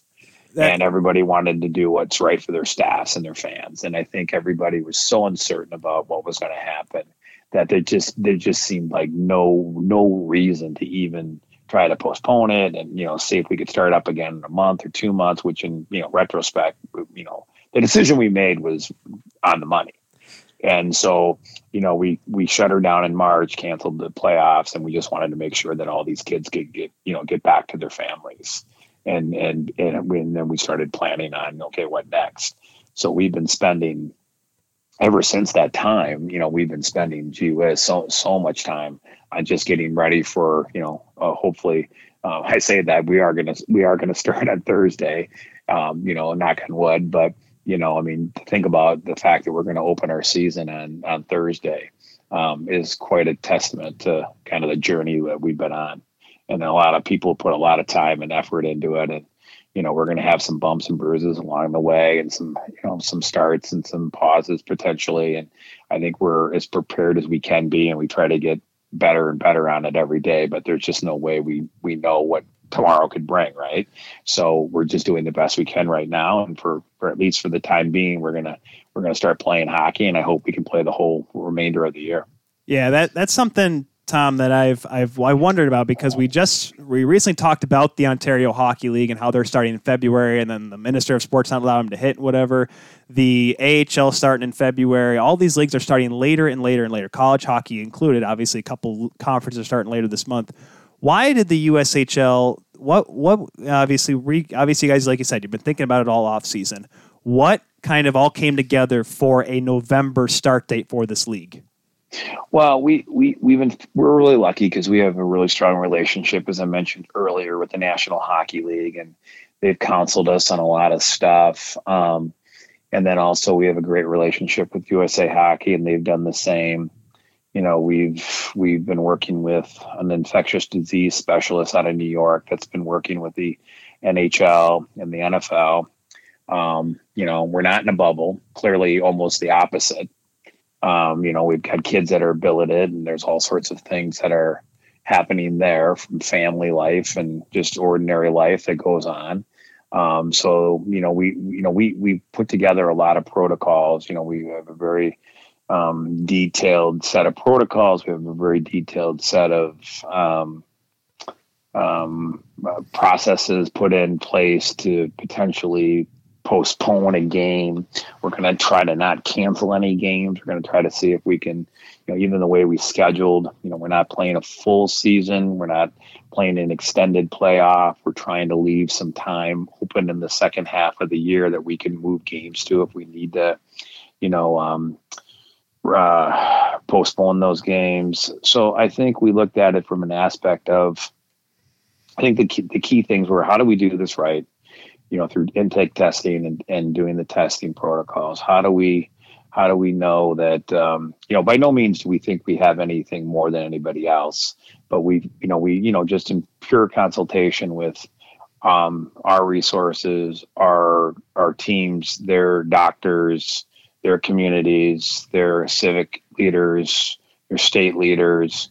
You know we felt comfortable enough to be able to do this and see how it goes with the full intention that we may have to make adjustments along the way for safety reasons or um, um, you know any other issues that may arise. You know the, the the interesting thing is is i think compared to um, you know we we felt an obligation for the kids to play. You know we wanted the kids to play and have an opportunity to play. Um, you know hearing from the kids that are playing they're excited to be back and their parents they're excited to be able to play. Um, and and like I said, so there were a lot of moving pieces on it. Um, again, you know, we we um, you know we don't need to sell five thousand tickets a night to make it worthwhile for the owners to to to to go into this. Our businesses aren't, um, you know, nearly as um, expensive as an NHL business or an American Hockey League business or even an East Coast League where you know you got a, a heck of a lot more operating um, expense tied to the business. So there are some little nuances within our league that I think we felt that we could go in. You know, if we keep the players safe, have enough capacity so people can sell tickets, do all the things they need to do um, to make sure the fans are safe and their staffs are safe. We know we felt like we should definitely give this a shot and we'll monitor it every day. And if things change, we'll make the appropriate decisions to do what's necessary to keep people safe. Yeah, and I, I, honestly, when you're when you're thinking about this, especially with a league um, such as yours, where you do have a lot of back-to-back games, um, three three game weekends, or where you have you know a Thursday, a Friday, and a Saturday game, um, it's definitely something that you're going to have to look forward to, especially when you're doing you know cancellations like that. Um, and especially, you know, for for me on a personal note, uh, you know, when I worked uh, with the Whitecaps in the MILB, when you have these teams where they kind of schedule everything out on a, you know, yeah. you have a back to back basis. Do you do you have any sort of specifics that you could share with us on something similar to what minor league baseball does, where they'll do um, something along the lines of two shortened games in a day? Ugh. Would would you consider something like that within the season to kind of recoup some of the lost time?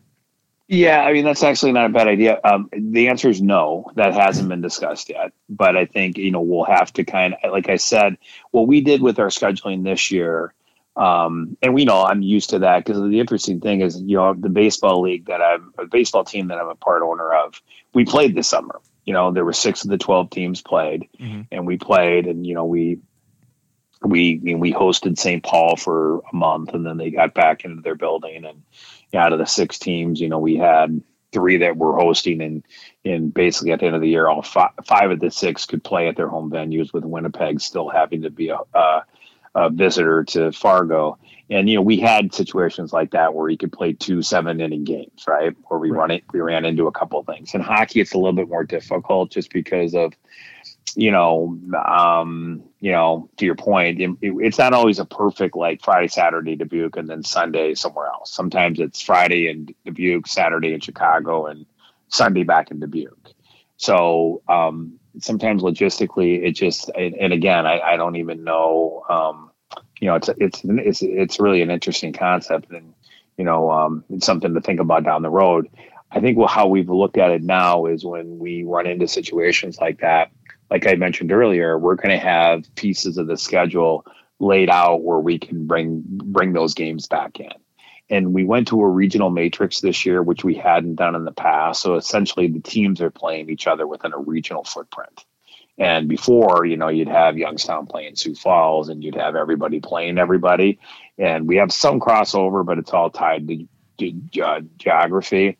So this year, we're really trying to keep the kids, you know, sm- shorter trips. You know, the back to backs are good because they're not jumping on buses and doing that, you know, Friday here, Saturday here, Sunday here. I mean, in the past, I've seen some pretty crazy travel. But um, I think the way we're trying to approach it is anything that we run into, we'll just have to try to make up during the week or during some some you know some breaks that we've already identified January, February, March. Right, and that's that's going to be something that's really interesting to see how it's going to do. Because I looked at the lumberjack schedule because I know Scott Bradford, the broadcaster, really well, and I've seen that it seems like just about every other weekend. But you know what, what Tom? It's kind of a tough question here. What is and obviously because we you know the season starts this upcoming weekend. Obviously, it's going to go by a week by week basis with this coronavirus kind of infecting not just hockey but all sports. Saw it with Major League Baseball, saw it with the NFL, them rescheduling games what is the like it's kind of putting you on the spot here, but what is the worst case scenario for this league? When when what is the end goal? Do you want to try to get as far as you can, or is it? I mean, I guess when do you want? How long do you want this? I mean, obviously you want to have a champion at the end of the year. You want to crown the Clark Cup champion, mm-hmm. but yep. what is the worst case scenario for this league? Well, I mean, the worst case scenario would be you know getting people sick right and and you know so and we're we're looking at everything that every game we play is a blessing and that you know if you know if we you know that we're back in training camps and these kids are playing in october you know we're we feel very fortunate and blessed that we're able to do that but we're not going to do anything. Um, and it's it's it's actually not even. I mean, it's a tough question. It's a fair question, but I'm not looking for anything other than in a perfect world, I'd put it. You know that we'd finish the season and that we'd have a champion. But in a real realistic world, if that doesn't happen, I, I wouldn't view that as a worst case scenario. I'd view it as, you know, we all went into it with the best intentions. And if we had to stop or not have that happen, a champion, we're going to make that decision because we felt as a league that we, we need to protect our players and our fans and our staffs and I don't think that's ever going to ever outweigh you know um, having a champion if that makes any sense. That yeah, you know makes... we're yeah we're never going to be sitting there saying we should be doing this because you know hey we're gonna we need to do this or we're going to look stupid if we do this. It's always going to be about hey if we if we get to a worst case scenario to answer the question where hey the government's come in and said you guys have to shut down or we have some you know breakout or something where you know multiple teams are at risk and we have to make that decision, we'll make that decision because it's just the right thing to do. Right. Right. So with with that in mind, um, obviously you don't want to you know delay things as much as possible, um, especially with the concern of the players in mind, and especially their billet families, their own families, if they're able to live with them at times. Um, do you have like a somewhat you know guesstimate on what an end date would be possibly of like when when would be the last game of this upcoming season that you could see played? You know, do you see do you see it going into the summer? Do you see it ending yeah. sometime in April? Yeah, well, we're hoping to finish. So what we did was okay. So what we did was that we looked at this as we want to play as many games as we can, and and uh, as much for the teams and their fans as it is for the players, right? That's part of you know their journey is the development right their journey is the you know the um you know the you know ultimately getting drafted or committing to you know first you know obviously going to play college but you know some of these like kids are going to be drafted so you know that that's part of you know what we're trying to do but in the same vein we didn't want to be trying to just you know get 60 games in and have this playoff format and then we finish up at the end of june or july so when we were going through this whole process of you know schedule, we had like 20 different variations of our schedule over the course of the last four or five months. You guys right. can imagine how many things we've looked at. Oh, absolutely. So we so we looked at okay, if we start in November, could we play 60 and finish in you know the end of you know the end of May? And yeah, geez, you know more four and fives, more three and threes. You know that's not good for anybody. You know, you look at all those things. Then it was like, okay, what what if we started in December?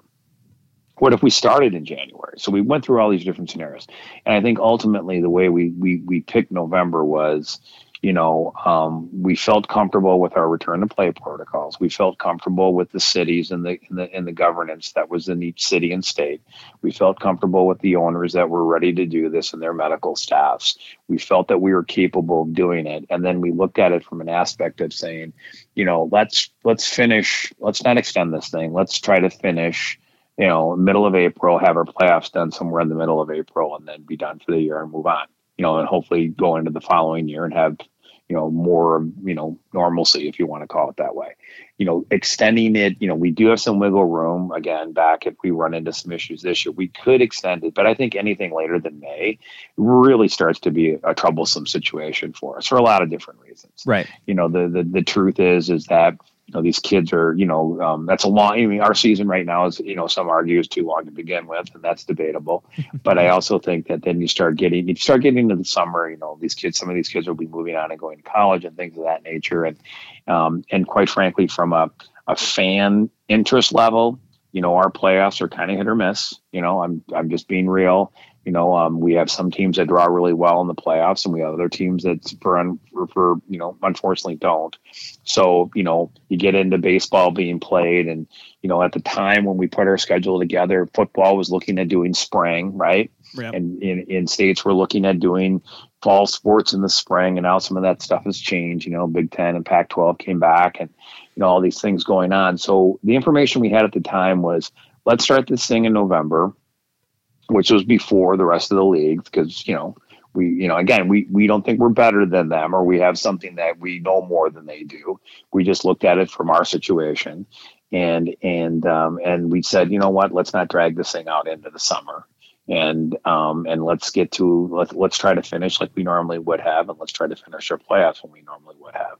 And I think that that's going to be our plan. And the only way that gets extended would be a week or two, right? And that would be based on having to move some games in the second, in the back end of April, and our playoffs would start a, bit, a little bit later. But um, that would all have to be again. You know, we'll we'll take those things as they come up.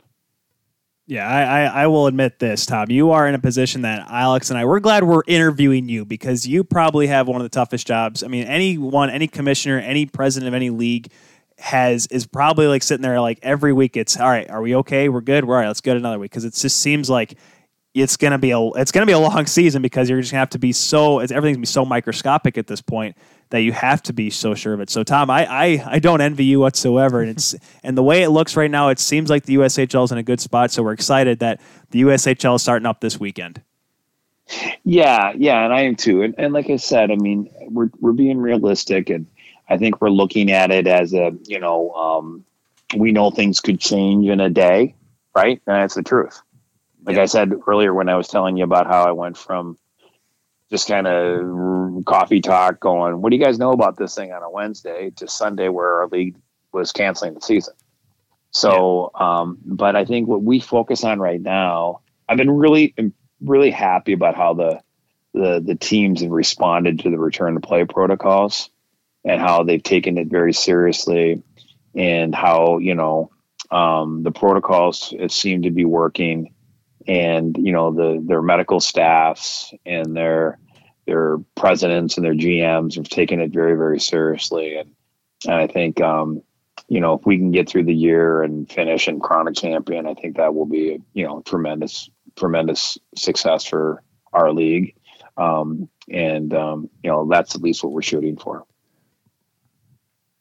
and of course I mean that's it's it's I mean I'm so intrigued because it's it's because uh, first of all I mean I don't know what the lumberjacks I know they're talking about having fans in but we're excited to get some hockey back and we'll be able to watch it on my hockey TV we can watch that I, and I'm going to make sure I get a subscription to that because we got to watch the best junior A hockey here in the United States we have been chatting with Tom Garrity the commissioner and president of the United States Hockey League Tom thank you once again for taking the time today. Obviously, informed us on what's going to happen, informed all of our viewers and our listeners what's going to happen, and now at least there there's there is possibilities and there is hockey going to be on the ice. We're all excited, and once again, thank you for taking the time today. Yeah, and I want to also thank you for having me on. It's really nice talking to you guys. Good energy. I like the vibe of your of your show. One thing I was going to tell you, um, you got to give a big shout out to the Lumberjacks, uh, Dan Israel and Bob Kaiser. Yes, uh, made a commi- made a made a commitment made a commitment to playing without fans, and yeah. said we're going to do it and do it right. And they're a fantastic organization with Mike McCall, their president, and Steve Lowe, their president and GM and that's an organization that stepped up in our darkest days and said, no matter what you guys need, we're going to be here. So, a big kudos to the Lumberjacks, and I encourage people listening to go out and support that team. Oh yeah, definitely. I mean, whenever when they'll allow us back in the building, we will be there. We'll be at the taco bar. Absolutely, that's, that's where we'll be at the yeah. taco bar. all right, Tom. Uh, I, I, wish you all the best. Thank you. Thank you, Tom. Have a good one, man. Thank you. Thanks, guys. Be safe. Bye bye. You, you too. Bye bye. Tom Garrity. That was a fun interview. I'm I'm glad I, I'm I'm bummed it took us so long to get him on, but that was fun. That I, was very fun. And you know what? As a as, good as energy. Did I tell him this was my fourth cup of coffee today? Death Wish coffee though. Death Wish. Co- that's not sponsored. Sp- not sponsored yet, but we'll get there. Tyler. Death Wish. No. Now you have to drink Death Wish coffee every episode. Well, he's like good energy. I'm like, should have been here for the first half. If we had him on at six thirty, we would have been in trouble. That's when I was like. Yeah, was, no, but now now I was are, still dead but my death wish came true. So I wasn't feeling dead, and I felt great and alive and well. And it just, I don't know what to do with my hands. Stop my hands. Stop, stop, them. stop. see, we are at that nice, somewhat halfway point in the show where I start tailing off, but you start coming in. We have this nice little ratio, this nice little yin and yang. Alex starts off strong. He's had his coffee about two hours ago, and he's still good. And then I just come in late. Actually, I did. I had my coffee at four sharp. That's when I have my this guy. That's usually when I have my coffee. TJK. Um, but no, honestly, probably one of the most for in for me as on a personal level, one of the interviews that I've looked forward to the most, purely on the basis that I was so shocked. He said he was everyone, so everyone, everyone in this, everyone in this room, i.e., me, you, and the lamp, Then those helmets over there. and those helmets over And a there, picture of me wearing a and pink our listeners hat that over there. and our listeners that have been with us for quite a while, and even some of them who have been on the newer side, they know that I appreciate minor league sports and minor league hockey in general.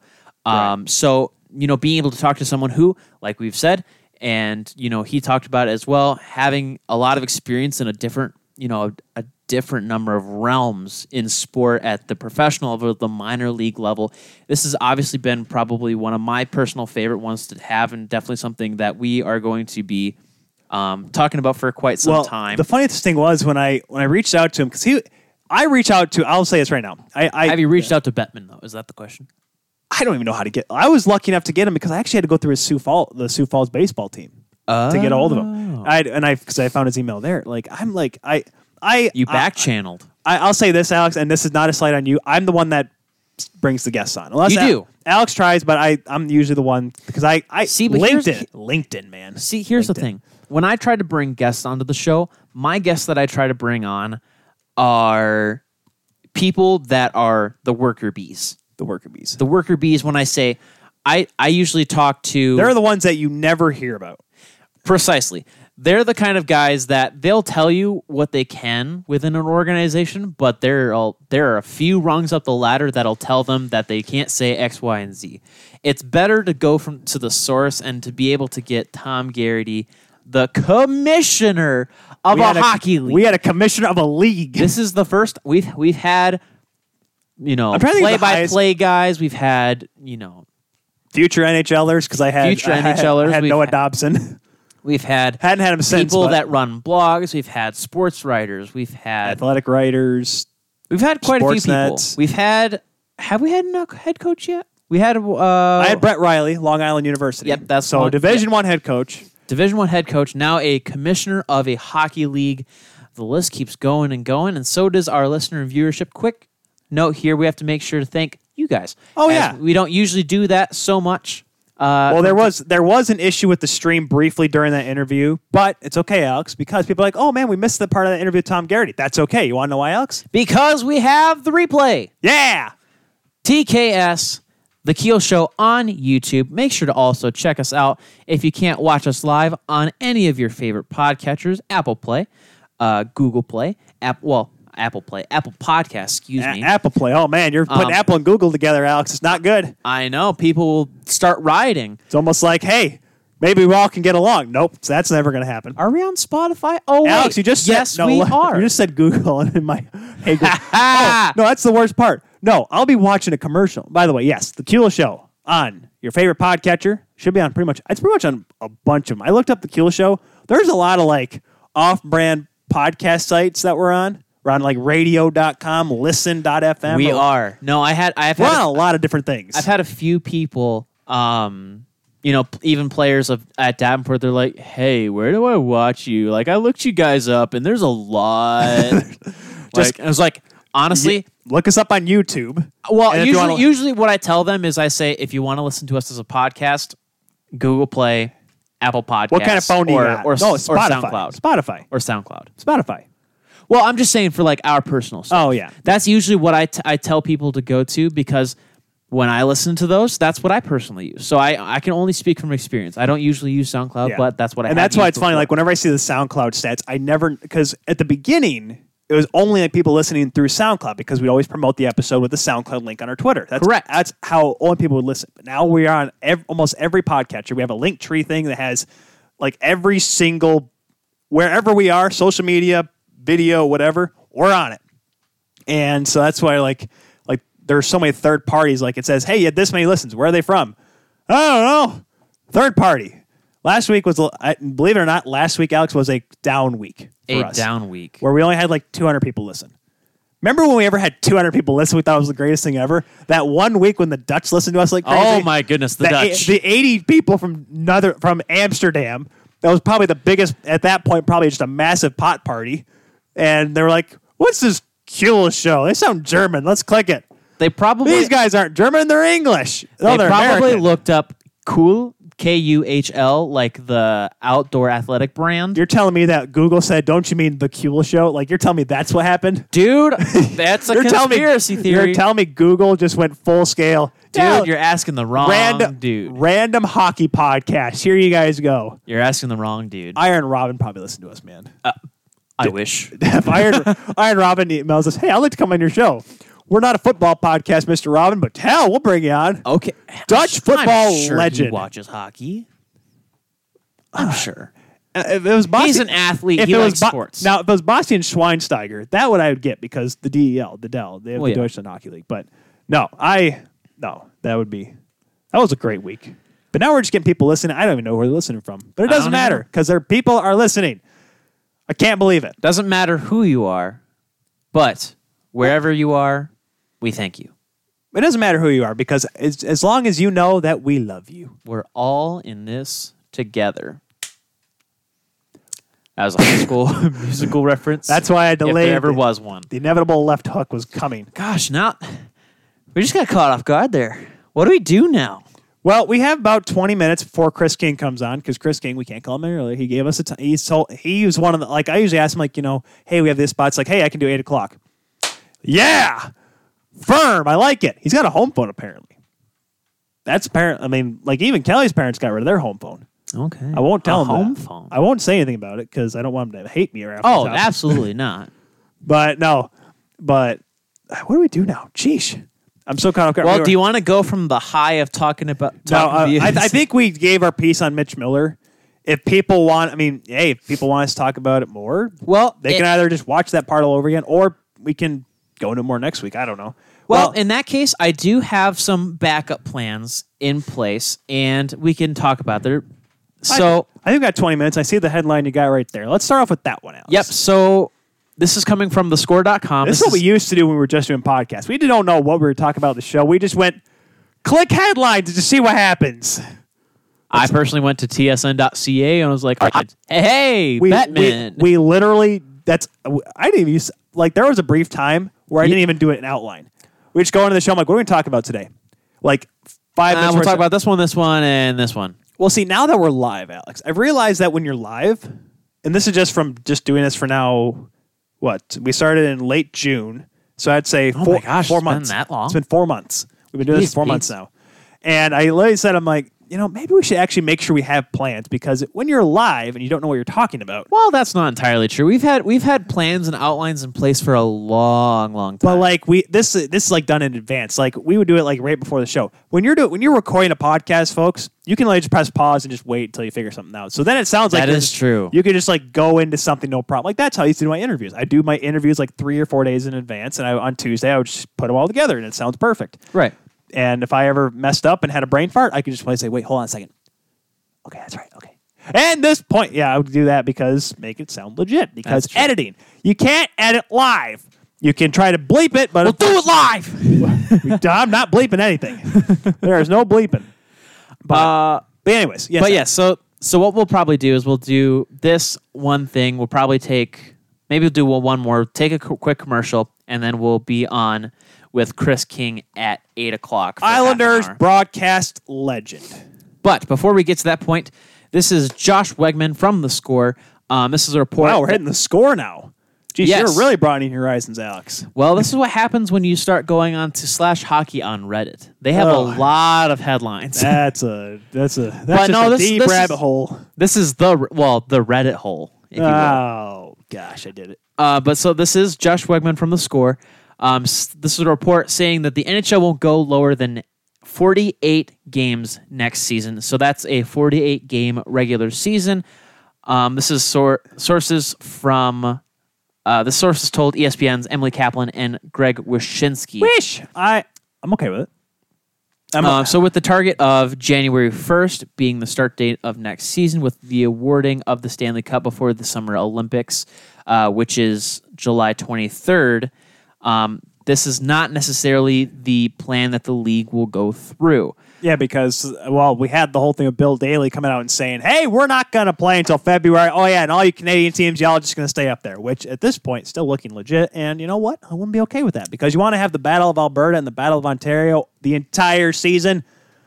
two teams just punch each other in the face 20 times a year. I'm all for it. Direct quote from Bill Daly, Deputy Commissioner of the NHLPA. Not Bill Daly, Bill Foley, the uh, the owner of the Knights, not Bill Daly. He's Bill Daly. The No, he's this this guy is Bill Daly. Um, this is quote. I think there's some flexibility if we were to choose that route, talking about going, you know, doing January 1st to the beginning of the Olympics of the excuse me Summer Olympics. There's a lot of loft left to be played out on the Olympics front too. We have models that extend past the Olympic time period. Those are alternatives that are on the table. I can tell you, they're the, they are the ones that are necessarily going. They they're the ones that are necessarily going to be pursued. But I think there there's some flexibility there. I think the wording was a little bit weird there. I feel like he kind of like when he was saying something, he was going to say something not necessarily, but we have to go direct to the quote. Yep. And that are those are the words that were said. I will say this quoting, especially now, do I do live newscasts, especially during an election year? You have to be careful with those. You have to, be, you have to literally be to the T, verbatim on quotes, or else people be like, "That's false," and I'm like, "Here's what he's. Here's the video." Yes, that- you work in the world of news, You know what? You know what's the best some part? of which people who think is fake. Yeah. The, oh gosh, you're kidding. You're telling. I me. don't think I should be saying this, but Well, no. Here, here, no. Here is that was that was pretty good. You've had four years to develop your Trump, Alex. Thank you very Congratulations. much. Thank you very much. I No, think I- I have the greatest. You know, I have the greatest Hold on. impersonation of this guy ever. I think I. No, you I don't. think I really do. No, you don't. I have the greatest. I I no, am the greatest. I am the champion. we. I lost my train of thought. No, that's funny. When I to, when I first got hired, I waited till about a month. I was, there's there's an anchor that I work with quite frequently. I with like crossover shifts. Sure. I told her I was like, yeah, I'm not really big into politics. Like, why'd you go into news? And I'm like, it's a job. I- this is a job. This is me getting airtime.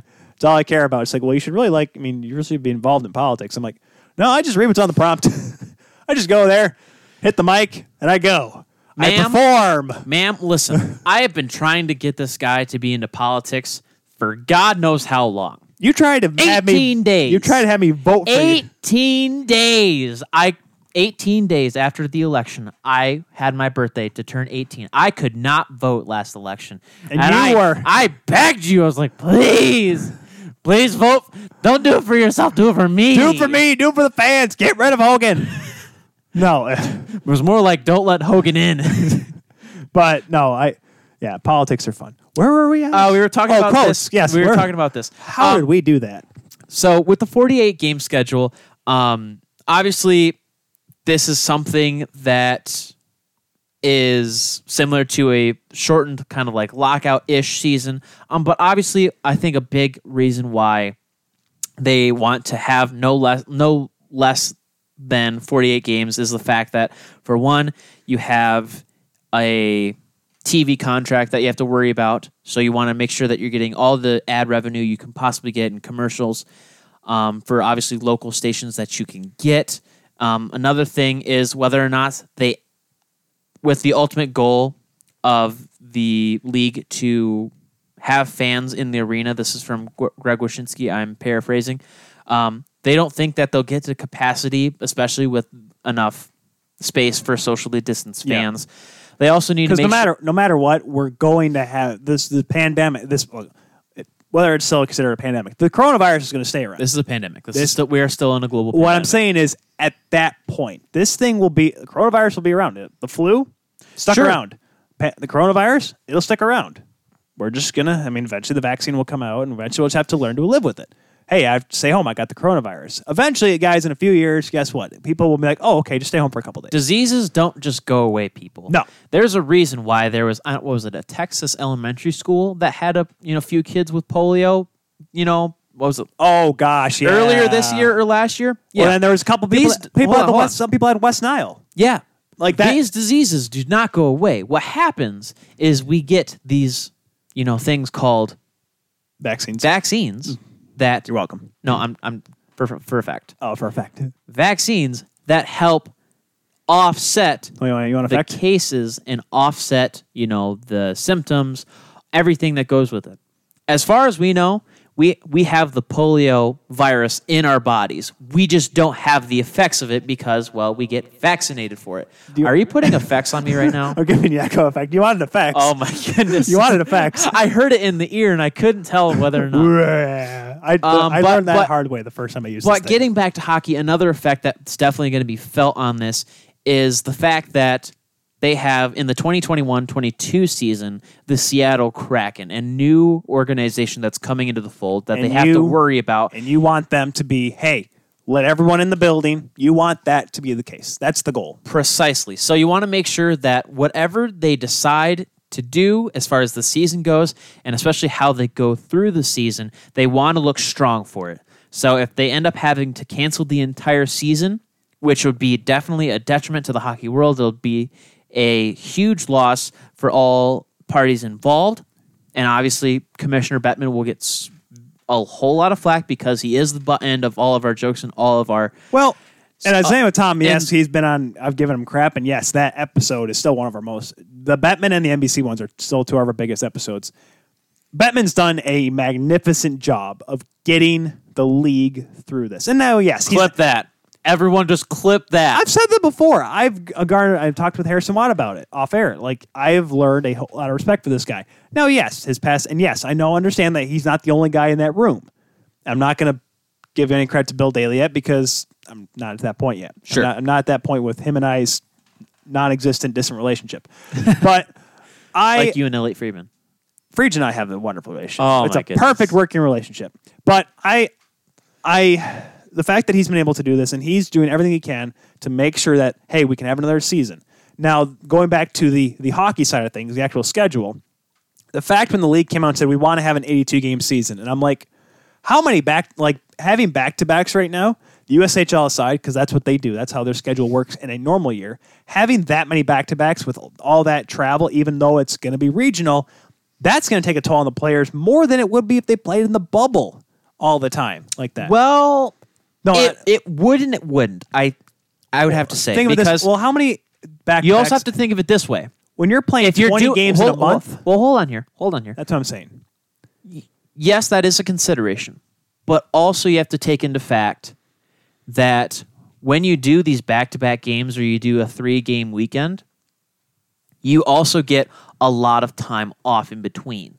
But they would not which be is able which to. is something that with past models of regular seasons teams have not been able to have because you'll play like you'll play a saturday game and then you'll get home you'll have like a you know a couple days and then you have a tuesday night game you know maybe play on friday no, that's not that far apart. The NHL, it's about every other day. The only time there's ever For a two- games. for two day stretch. If there's ever a two day stretch, it's because you play it a back to back. It's when they play three and four nights. That's when it's a big deal. Now, there's not as much time. Like there's, I think there's more time. honestly i would i would i would personally love it if nhl if you're the another nhl spam call. You get Mike- another spam call. oh i love it Can we hook them up? Can we? absolutely not Can we hook 'em up no. to? We could just have Hello. Your insurance has expired and legal action is being taken against you. the IRS is. you have three days to call us back at this number. 885 555 go beep yourself. It's a very long number, Alex. It's a very long number, But especially I- when you s- spell out beep. but you were saying about what, why you would. li- I mean, I don't. I would love if just even just for this season, if you're at the very least you have 48 games and they decide to have a 48 full season, quote unquote full season. If they took on the model that minor league sports does of doing back to backs, of doing three game weekends. Well, they're going to have to in a compressed season. because here's here's my also here's also my point here is that with that in mind, you would have a full week like weekdays off.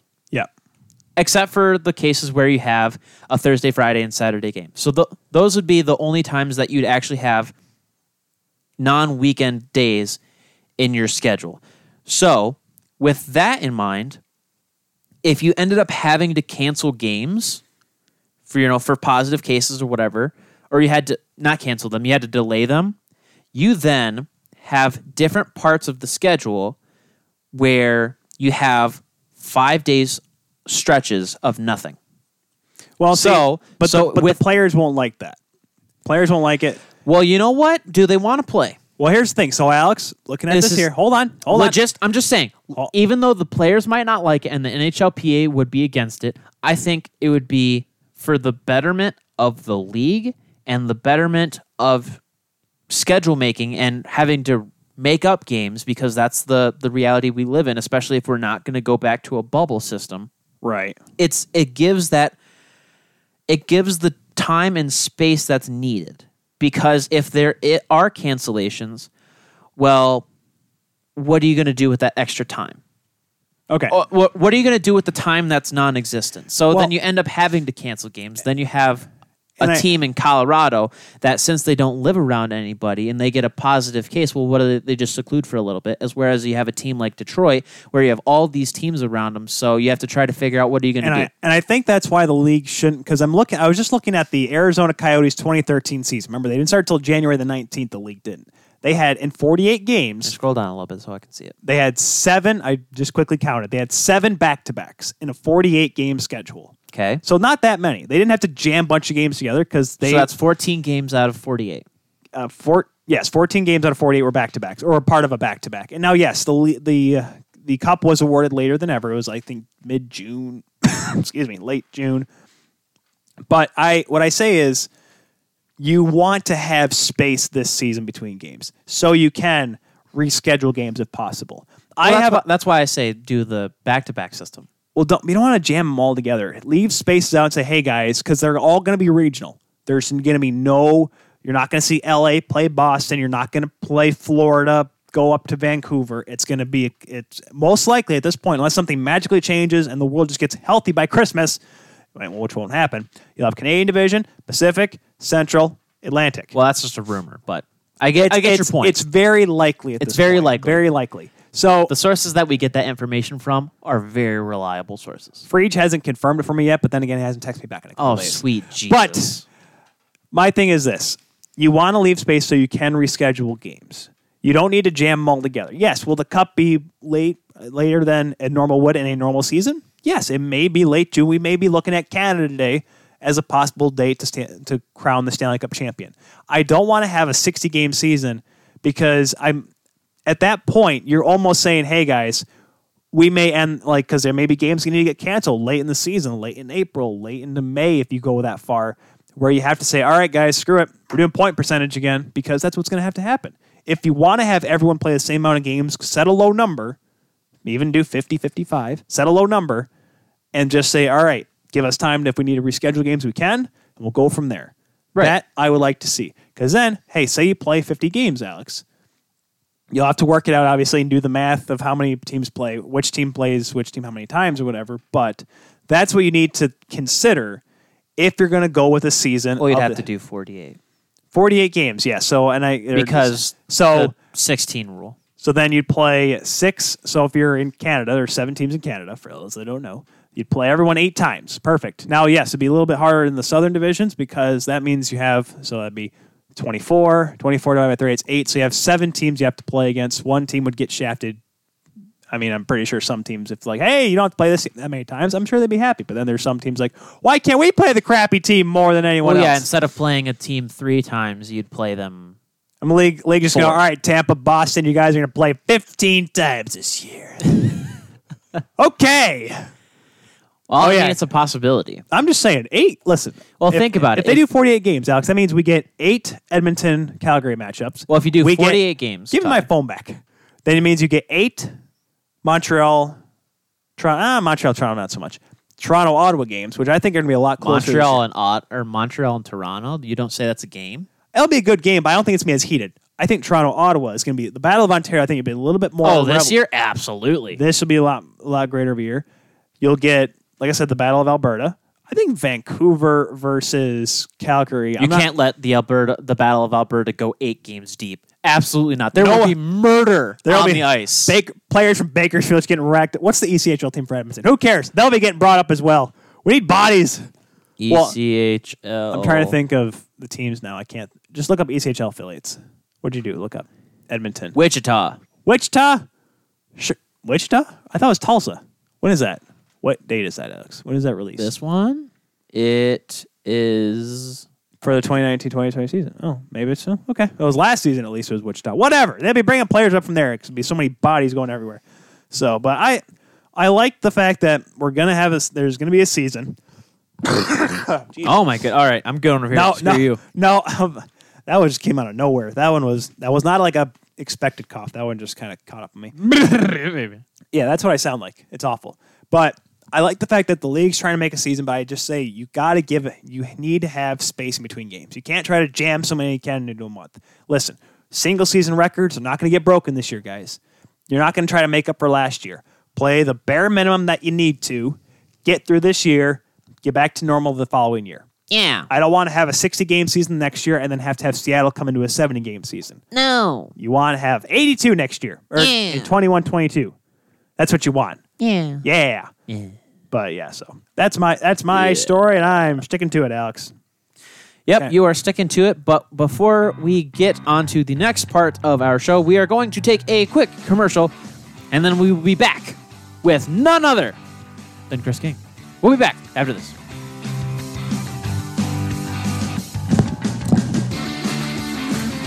Mics are still on.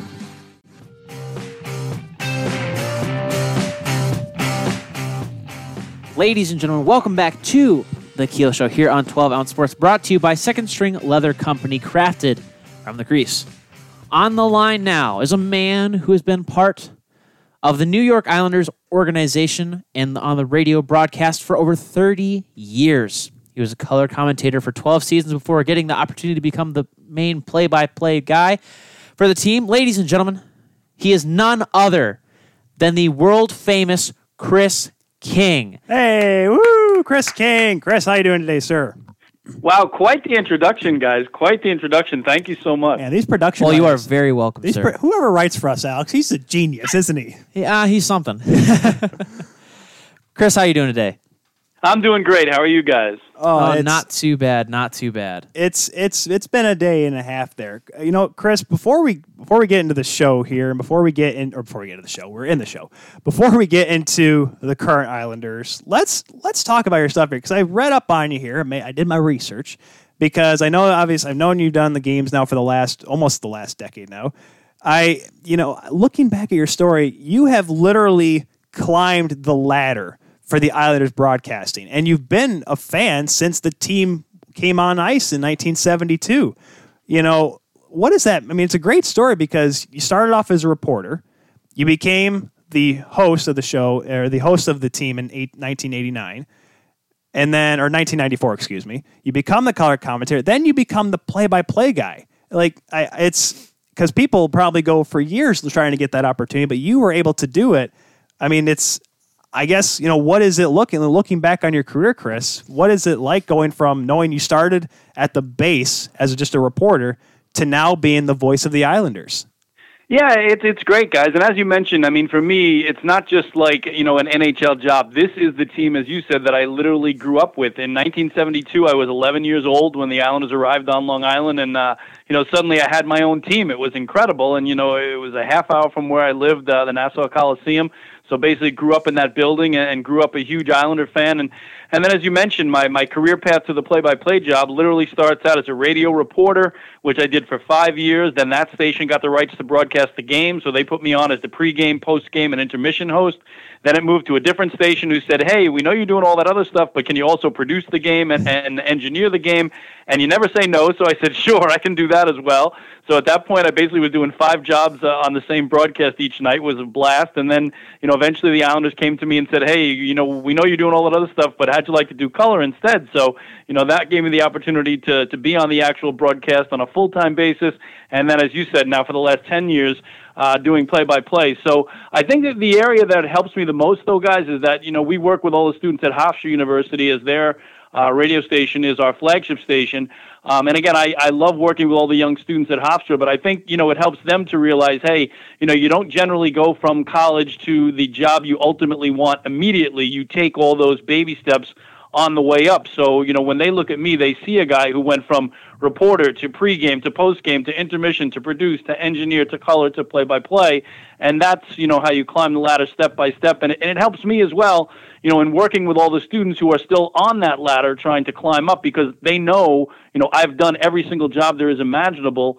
Uh, on this Islander broadcast, and I can help them, you know, get better at the job they're currently trying to master as well. Yeah, and especially as in in the sports industry, there's there's definitely a lot of college graduates that that do try to find that job that they're that they want as their end game um, right off the bat, and it can be definitely frustrating. So obviously, for those students, they definitely get a great um, person to look up to and to see, you know, what it means to, you know, be able to climb that ladder and the, the type of work that you have to put in to get to where you want to be. Now, this may be a, que- a little bit of a tough question for you, um, but what was your favorite Islanders moment before the year of 1989? And to cap that, what was your favorite moment since being part of the broadcast team? Yeah, I think that's pretty simple because uh, you know the first uh, favorite moment is the first cup, right? I mean, uh, the, you never forget the first cup. I was a huge fan, obviously, since I was 11 years old. And on May 24th, 1980, you know, Bobby Nystrom scores the overtime goal from John Tonelli, beats the Flyers in Game Six, and you know they win the first Stanley Cup, and you didn't know at the time they're going to win three more to make it four in a row. But that first cup will always be special as a fan. And then you know, post '89, which is basically when you know I started working for the team. Um, I've had a couple this past season that are really special to me. Uh, you know, to get to the conference finals for the first time since '93, a couple of great overtime games. But I think I still go back to you know I, I had a pretty famous call in. Uh, in 2016, when the Islanders hadn't won a playoff series in 23 years, and John Tavares scored in double overtime, and I put something in the call that the fans had been doing a lot of, and that is yes, yes, yes, and the call kind of became viral, and and took off. And uh, and I think that's the one call I'm you know most associated with these days. So I think you know that double overtime series clinching goal by John Tavares to give the Islanders their pl- first playoff series win since 1993 is probably my favorite on-air moment. Uh, you know, since I joined the broadcast, as you said, covering the team in '89. I I remember that game so vividly because I nowadays I watch the playoffs just about every single game, but back then I was 16 was probably especially since the Leafs didn't make it, and I'm kind of a Leafs fan. I'm slowly like I'm deterring, like I'm, I cheer for the Leafs, but like if I they don't win, it doesn't affect my life. So the year they didn't make the playoffs in 2016 again, I got to watch that series, and I'm like, you know, this Islanders team is pretty good. And I know Tavares is always a great player, and just the way that series panned out. Obviously, the, the rest of the, the playoffs didn't quite go the Islanders' way, yeah. but just, just the fact they won and and I and this could you know I may be in the minority here. I don't know about how the Islanders fan base from your side there is, Chris, but I've never I've never really bought in entirely to the Barclay Center. The Islanders play in there, but the way that crowd reacted when Tavares scored, and I'm like, okay, maybe they do have fans in Brooklyn. I mean, at that moment it was just it, at least in the last 20 years has been probably one of the biggest moments in the Islanders' history.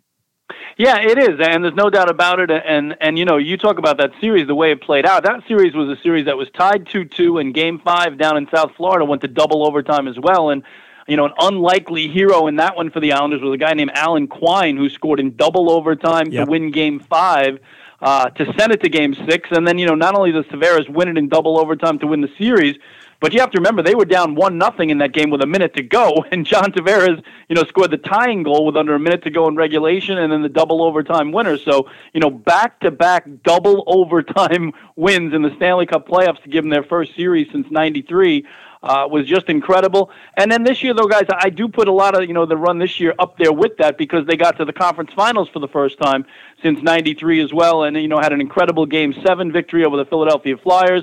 They had a, a great overtime moment in Game Five against Tampa, where Jordan Eberle scored in double overtime to keep the season alive, and that ranks right up there for me. Uh, you know, no doubt about it. So there were some moments this year that certainly rivaled, you know, 2016. It's just that in 2016, uh, the buildup was incredible for the wait to finally, you know, win a series and to have it happen in Brooklyn, as you guys said, it, it never was the for that night and also Game Three of that series. Thomas Hickey uh, one in overtime in the first ever playoff game in Brooklyn was amazing too. So you know the building proved it could rock those nights, and uh, uh, the good news for the Islanders, they don't have to go back to Brooklyn anymore because they have a brand new building coming up in about a year on Belmont Park that they're going to uh, be opening. But uh, you know, for those who didn't like Brooklyn, that'll always be the memory of Brooklyn of uh, you know that incredible Tavares moment, uh, the one outstanding moment for the five years that they spent playing there.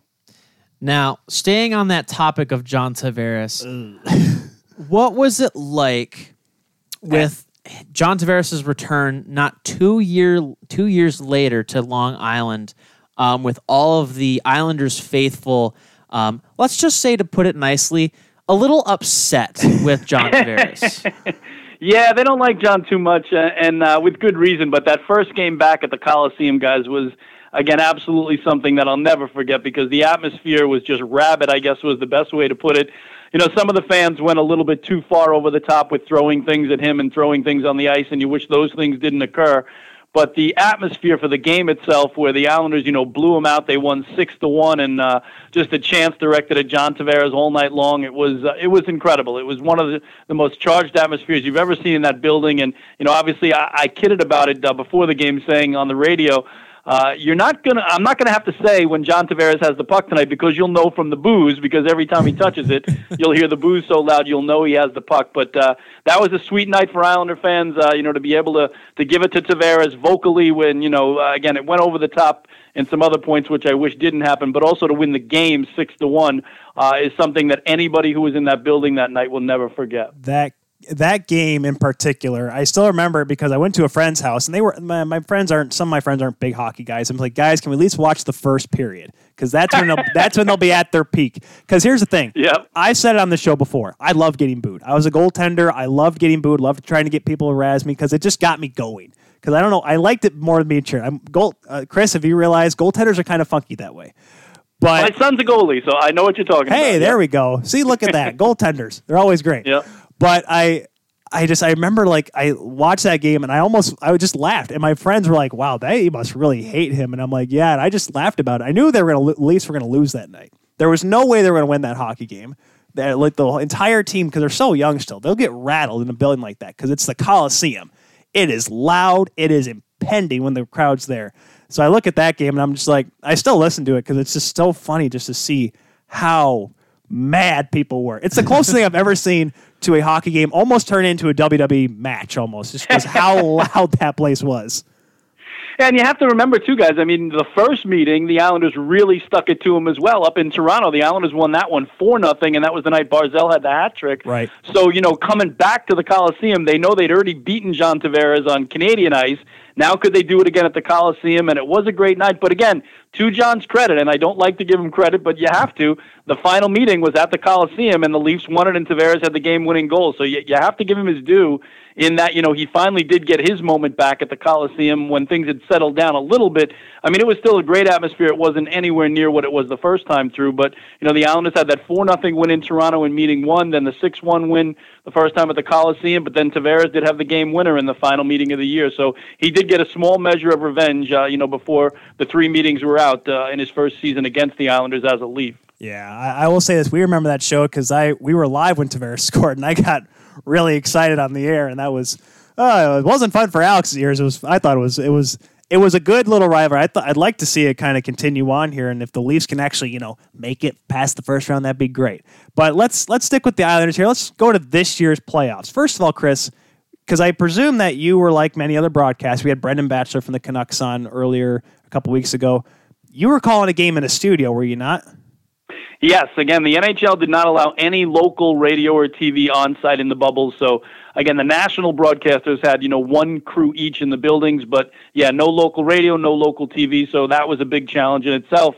Uh, you know, calling the game off a. I had two 55-inch television screens at our uh, at our flagship radio station studios, and that's something I'd never done before. Is you know calling play-by-play off the screen. So that was a big challenge in itself, absolutely. But again, as you said, you know, talking to Brendan and and everybody else had the same challenge. So you know, I couldn't say, "Hey, woe is me," because everybody was in the same boat, and it was more important to be safe at that time. And you know, kudos for the NHL for pulling off the bubbles the way they did to go. You know, the entire Stanley Cup playoffs without a single positive case of of COVID nineteen was nothing short of remarkable. Yeah, it's funny because I because of course Brendan Burke, who calls games for the Islanders on television, he remember the uh, which play was it Barzal's goal against I forget which goal he had an overtime goal. I, it seemed like it was so long ago now, but it was Yeah, it was the second round against Washington, right? Yep. yes, and it was the pass up the wing that was thrown at the boards, and Burke's like I guess because Burke was only calling off one monitor, and he's like I couldn't see it, and I'm like that was the challenges of I'm like simply us watching the game, let alone trying to call the game. I mean.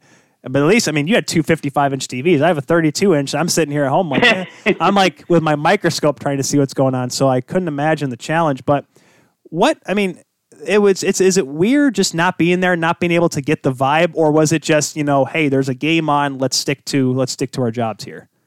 I mean, both, both, because like you said, you you guys, you know, we talked about the atmosphere at the Coliseum, and even the atmosphere in Brooklyn for that 16 series, and there's nothing, you know, better than being in a building for the Stanley Cup playoffs, home and away, because like you said, that you know, some teams feed on that negative energy coming at them from the other side. So um, certainly that was missed. The atmosphere of a playoff game was missed, and the day to day just you know the way I do my job of talking to coaches, talking to players, sitting down, having conversations about hockey. I mean, we still you know got to have those conversations, but it was over Zoom and it was remote, and it wasn't nearly the same as you know being able to just sit down next to whoever you want and pick their brain. So that part of it was true, but the other part of it was true as well. You, you know, you do have a job to do. You have to do it the best you possibly can. And uh, I give the NHL a lot of credit because of the fact that the buildings were empty. They did a great job of mixing the audio that you know we would hear in our headsets and would go out over the airwaves. Uh, you know, to pump up all those levels. So you were hearing, you know, skates and sticks and pucks and referees' whistles and, and boards and glass and, and just sounds that you maybe never heard before, even more amplified, and obviously the crowd noise as well, even though it was phony you know, when I had that headset on and I'm watching the screen, I'm hearing all the noises that I normally do in the building, not to the same decibel level, obviously, but still, you know, I think if those noises weren't present, it would have been much harder to do my job. But that got me into it, and you know, there are plenty of YouTube videos of, uh, especially if you look at my call on that Jordan Eberle double overtime winner against Tampa in Game Five. I was, you know, just as excited in that studio as I would have been in the building to have, you know, the season stay alive on a double overtime winner, and for the Islanders to take the Lightning to Game Six, and then, you know, eventually lose that one in overtime too. They were a goal away from Game Seven to the team that ended up winning the Stanley Cup. Yeah, ha- having the eventual Stanley Cup champs somewhat, I would say, on the ropes, being that close to getting all the way to the Cup finals, definitely an achievement for the organization. Seeing that just the year before they made it to the second round, what do you think was the biggest difference between this year's team and the team of last year? Yeah, just uh, a little bit more well-rounded, certainly. And I think you know the biggest place uh, I'm going to look is what Lou Lamoriello did at the deadline. He made two unbelievable moves at the trade deadline to bring in J.G. Pageau, the forward, who you know was a third-line center, but gave the Islanders everything they had been lacking in that spot. I mean, the Islanders were so set down the middle with Barzal as the first center, Nelson as the second, and Casey Cizikas, you know, a great fourth-line center. But they had been trying to fill that 3C spot, as we call it, you know, the third-line center all year long. So suddenly they make the deal for J.G. Pageau, and then they sign him for an additional six years immediately. And here's a guy who you know plays even strength, plays power play, does penalty kill, graded faceoffs, great on the ice, great off the ice, just a terrific addition. So that kind of solidified that third line. And then a guy like Andy Greene, you know, Lou got him as well at the deadline. He knew him from his time in New Jersey. He brings him over. Johnny Boychuk goes down in the very first game against the Florida Panthers in the playoffs. Andy Greene steps in and doesn't miss a beat the rest of the way. So, you know, I think that to me was was the, just the biggest improvements of you know from the season before, where you know they had an incredible first round to sweep the Penguins and then got swept by Carolina. So the euphoria was over immediately after one round two years ago. But this year, you know, they had the preliminary round. They get through Florida pretty easily in four. They get through Washington in five which was a bit of a surprise that it was that easy, but a great matchup against Barry Trotz's old team. And then, you know, they have a 3 1 lead over Philadelphia, but Philadelphia wins games five and six in overtime, both of them, to get it to game seven. And then out of the blue comes Thomas Greiss to toss a shutout in game seven to get the Islanders to the conference finals again for the first time since 93. And, um, you know, it fell apart there. They, they kind of got, uh, you know, taken over, uh, not taken over, but I would just say the league didn't do a great job in the way that, you know, they had to go into game one where they had to travel across the entire country of Canada basically on one day and play the next, and they got thumped in game one. Uh, they lost game two with eight seconds to go and fell behind two nothing, and obviously battled their way back to get within a goal of game seven. But I just would have liked to seen you know the league give them a little bit more time to get ready for that first game when they were just sitting ducks and you know got completely blown out by Tampa, allowing the Lightning to score eight goals in that first game. Um, but you know from that point on, it was as even a series as you could imagine. So you know just a thrill to to get to the conference finals and to get so close to the Stanley Cup final as well. Yeah, and it's it's and that's just a testament. You know, obviously, yeah, the schedule was kind of funky, but then again, I think we all kind of figured with 2020 the way it was, it was going to be odd for for any team at this point. But we look at the guy behind the bench, and I've talked about it on this show before with Harrison Watt because I've had the question asked: Is Barry Trotz is the best coach in Scotty Bowman? And Alex, you and I discussed this before.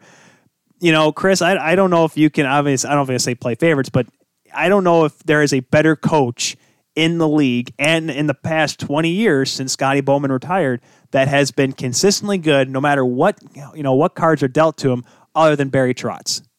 I agree. I absolutely agree, guys. And you know, you look at the numbers. Obviously, Scotty Bowman is number one. He's always going to be number one. Al Arbour, you know, to me, the Islander legend is in that conversation. And the other two guys who are top four in almost every category are Joel Quenneville, who obviously Barry got through in, in the opening round of the playoffs with the Panthers, and and again to see the job that that Barry did. You know, you look at his whole career, not just with what he did recently. You know, started out in Nashville, 15 years with the Predators, took them from expansion to you know an incredible, uh, incredibly well balanced team that had some great runs themselves in the playoffs, but came up short. Then they bring him into Washington, where he had some, you know, devastating losses in the playoffs after incredible regular seasons, where you know they won the President's Trophy but couldn't get the cup. He was Coach of the Year, couldn't get the cup, but finally get over the hill and win the first cup for that city in their 44-year history and then comes to the Islanders, and all he does in their first year with the Islanders is take them from the most goals against the year before he arrived to the fewest goals against in his first year. That hadn't happened in the NHL in a hundred years, and he wins Coach of the Year. And then you know the second year takes them on this great run that that, that has them a goal away from Game Seven, and this time Lou Lamoriello gets GM of the Year. So. You know, you look at uh, the way I emphasize the point, guys, about Barry Trotz and Lou together. I do kind of put it together, but this is the one stat that that just absolutely epitomizes what they've meant to the Islanders again in two years that they've been here. Okay, in the previous 25 years prior to their arrival, the Islanders had one playoff series win. One. That's 2016 against the Florida Panthers, the Tavares goal we ta- Tavares goal we talked about. In the two years that Lou and Barry have been here, they've won four playoff series. Four after only winning one in the previous 25 years. So if that doesn't tell you all you need to know about the difference of what Lou and Barry have meant to the Islanders from the top down, uh, I don't know what does. Yeah, and obviously, you know, going to the second round in 2019, conference finals in 2020. You know, we've seen teams in the past when they go from year to year, when they shoot up from like the second round of the conference finals. It's definitely it's definitely a, a quick second between either they stay there and they possibly go straight to the Stanley Cup Finals, play for the Cup, or they just get dropped right back to where they were. Do you, so, do you think that with this regime that we have with with Barry Trotz, with Lou Lamoriello, do you see them going straight back to where they were last year, possibly getting back to the finals, or do you see them possibly getting off with the loss of Thomas Greiss?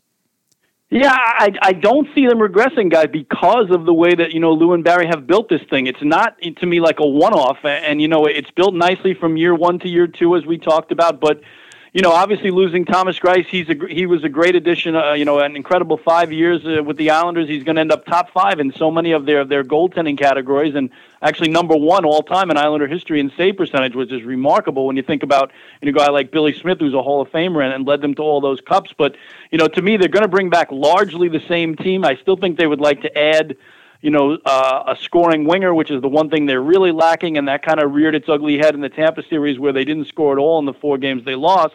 But you know, they are going to bring in a guy who's arguably the greatest goaltender who's not in the National Hockey League right now, and Ilya Sorokin, who you know they drafted way back in 2014 and uh, he's going to battle Semyon Varlamov in my mind to, to, be the number one goalie. So, um, you know, to me, they're going to be stronger in goal. Obviously, the trade away of Devon Toews was really tough on defense because he is a. I think he's going to be an incredible defenseman when he gets older. But uh, you know that was just a cap issue. But they have Noah Dobson ready to step up, so you know he will fill that void. And you know up front they still have you know things that have to get taken care of. Obviously Matt Barzal's a restricted free agent. So is Ryan Pulock on the blue line.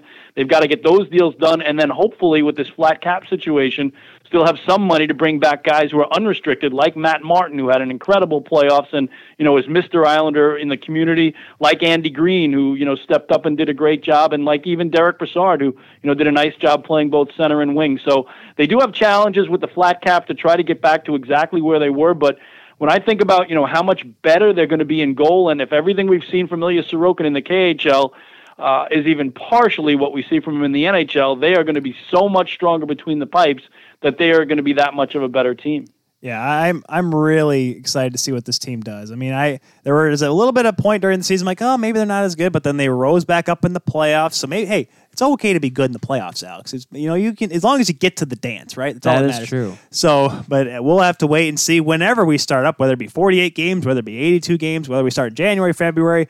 We can't wait to see the Islanders back on the ice in the NHL in general. We've been talking with the play-by-play voice of the Islanders, Chris King. Chris, wish we had more time today. Unfortunately, we got time constraints because we'd be probably talking for like two hours about Islanders history with you Oh, absolutely. because that would be a hoot and holler because all this stuff. Because shoot, you've been around the team behind the scenes for the last twenty years. I'd like to know about Mike Milbury. No, I won't do that to him.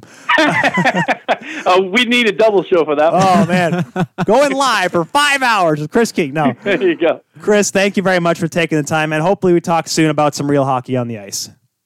All right, guys. Thanks so much for having me. Always great talking Islander hockey with you. And like you said, hopefully we have our season begin sooner rather than later. All right. Take care. Oh, that was Chris King. That w- two bangers, Alex. Look at that. Two Solid. bangers, man. What a hmm. show! I wish we could. Oh man, that. Can we tell Rando to call it for the night? Can we tell Rando? No, we're calling him back. Rando, Absolutely not, not. having a show. Absolutely. Rando, not. taking the nightcap. No, we 11th def- or- No, you want to hear what Talking Minors with the Rando has on He's- 12 ounce sports. He's been talking with the Danbury play-by-play, not Danbury, excuse me. The, no, yeah, Danbury Hat Tricks play-by-play Yep. guy tonight, and I'm talking more about the FPHL and what it's like being a Tennessee Titans fan. Apparently, that's a bad thing, oh, boy. which is funny because they're good this year.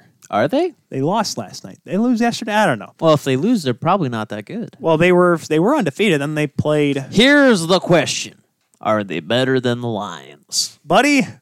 Joe Burrow is better than the Lions. they may be two five and one, but Joe Burrow and the Cincinnati Bengals are already showing that they're better. Hashtag TKS. Tell us what you think about the the episode. We'll have the replay tomorrow on our YouTube channel, but also make sure you follow us when we post it on our social medias at the Kuehl Show, at the Kuehl Show on Facebook, Twitter, Instagram. The Twitch thing is still a thing, but we never ever go on there because we never have anything posted ourselves. Maybe we'll do that sometime next Monday, guys. Next Monday. I don't have the graphic up because I'm an idiot.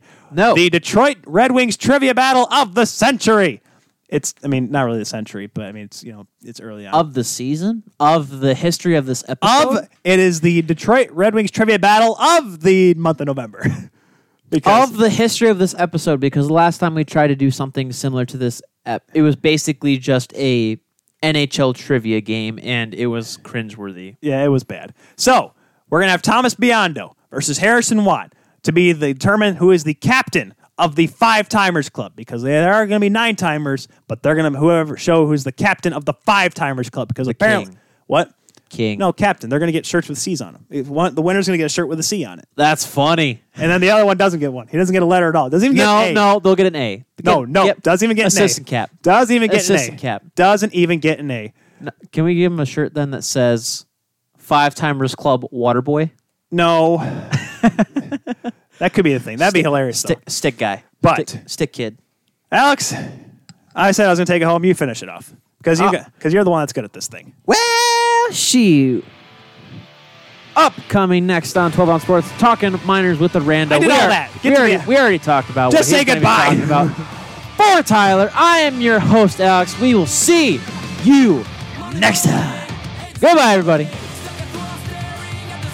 You turn off the mics this time, Alex. Or do you have to go to the bathroom again? I mean, I don't really have to pee anymore, so I'll leave it up to you. Shall we leave the mics on? I don't know. Maybe turn them off before I say something really bad right now. Because You stupid son of a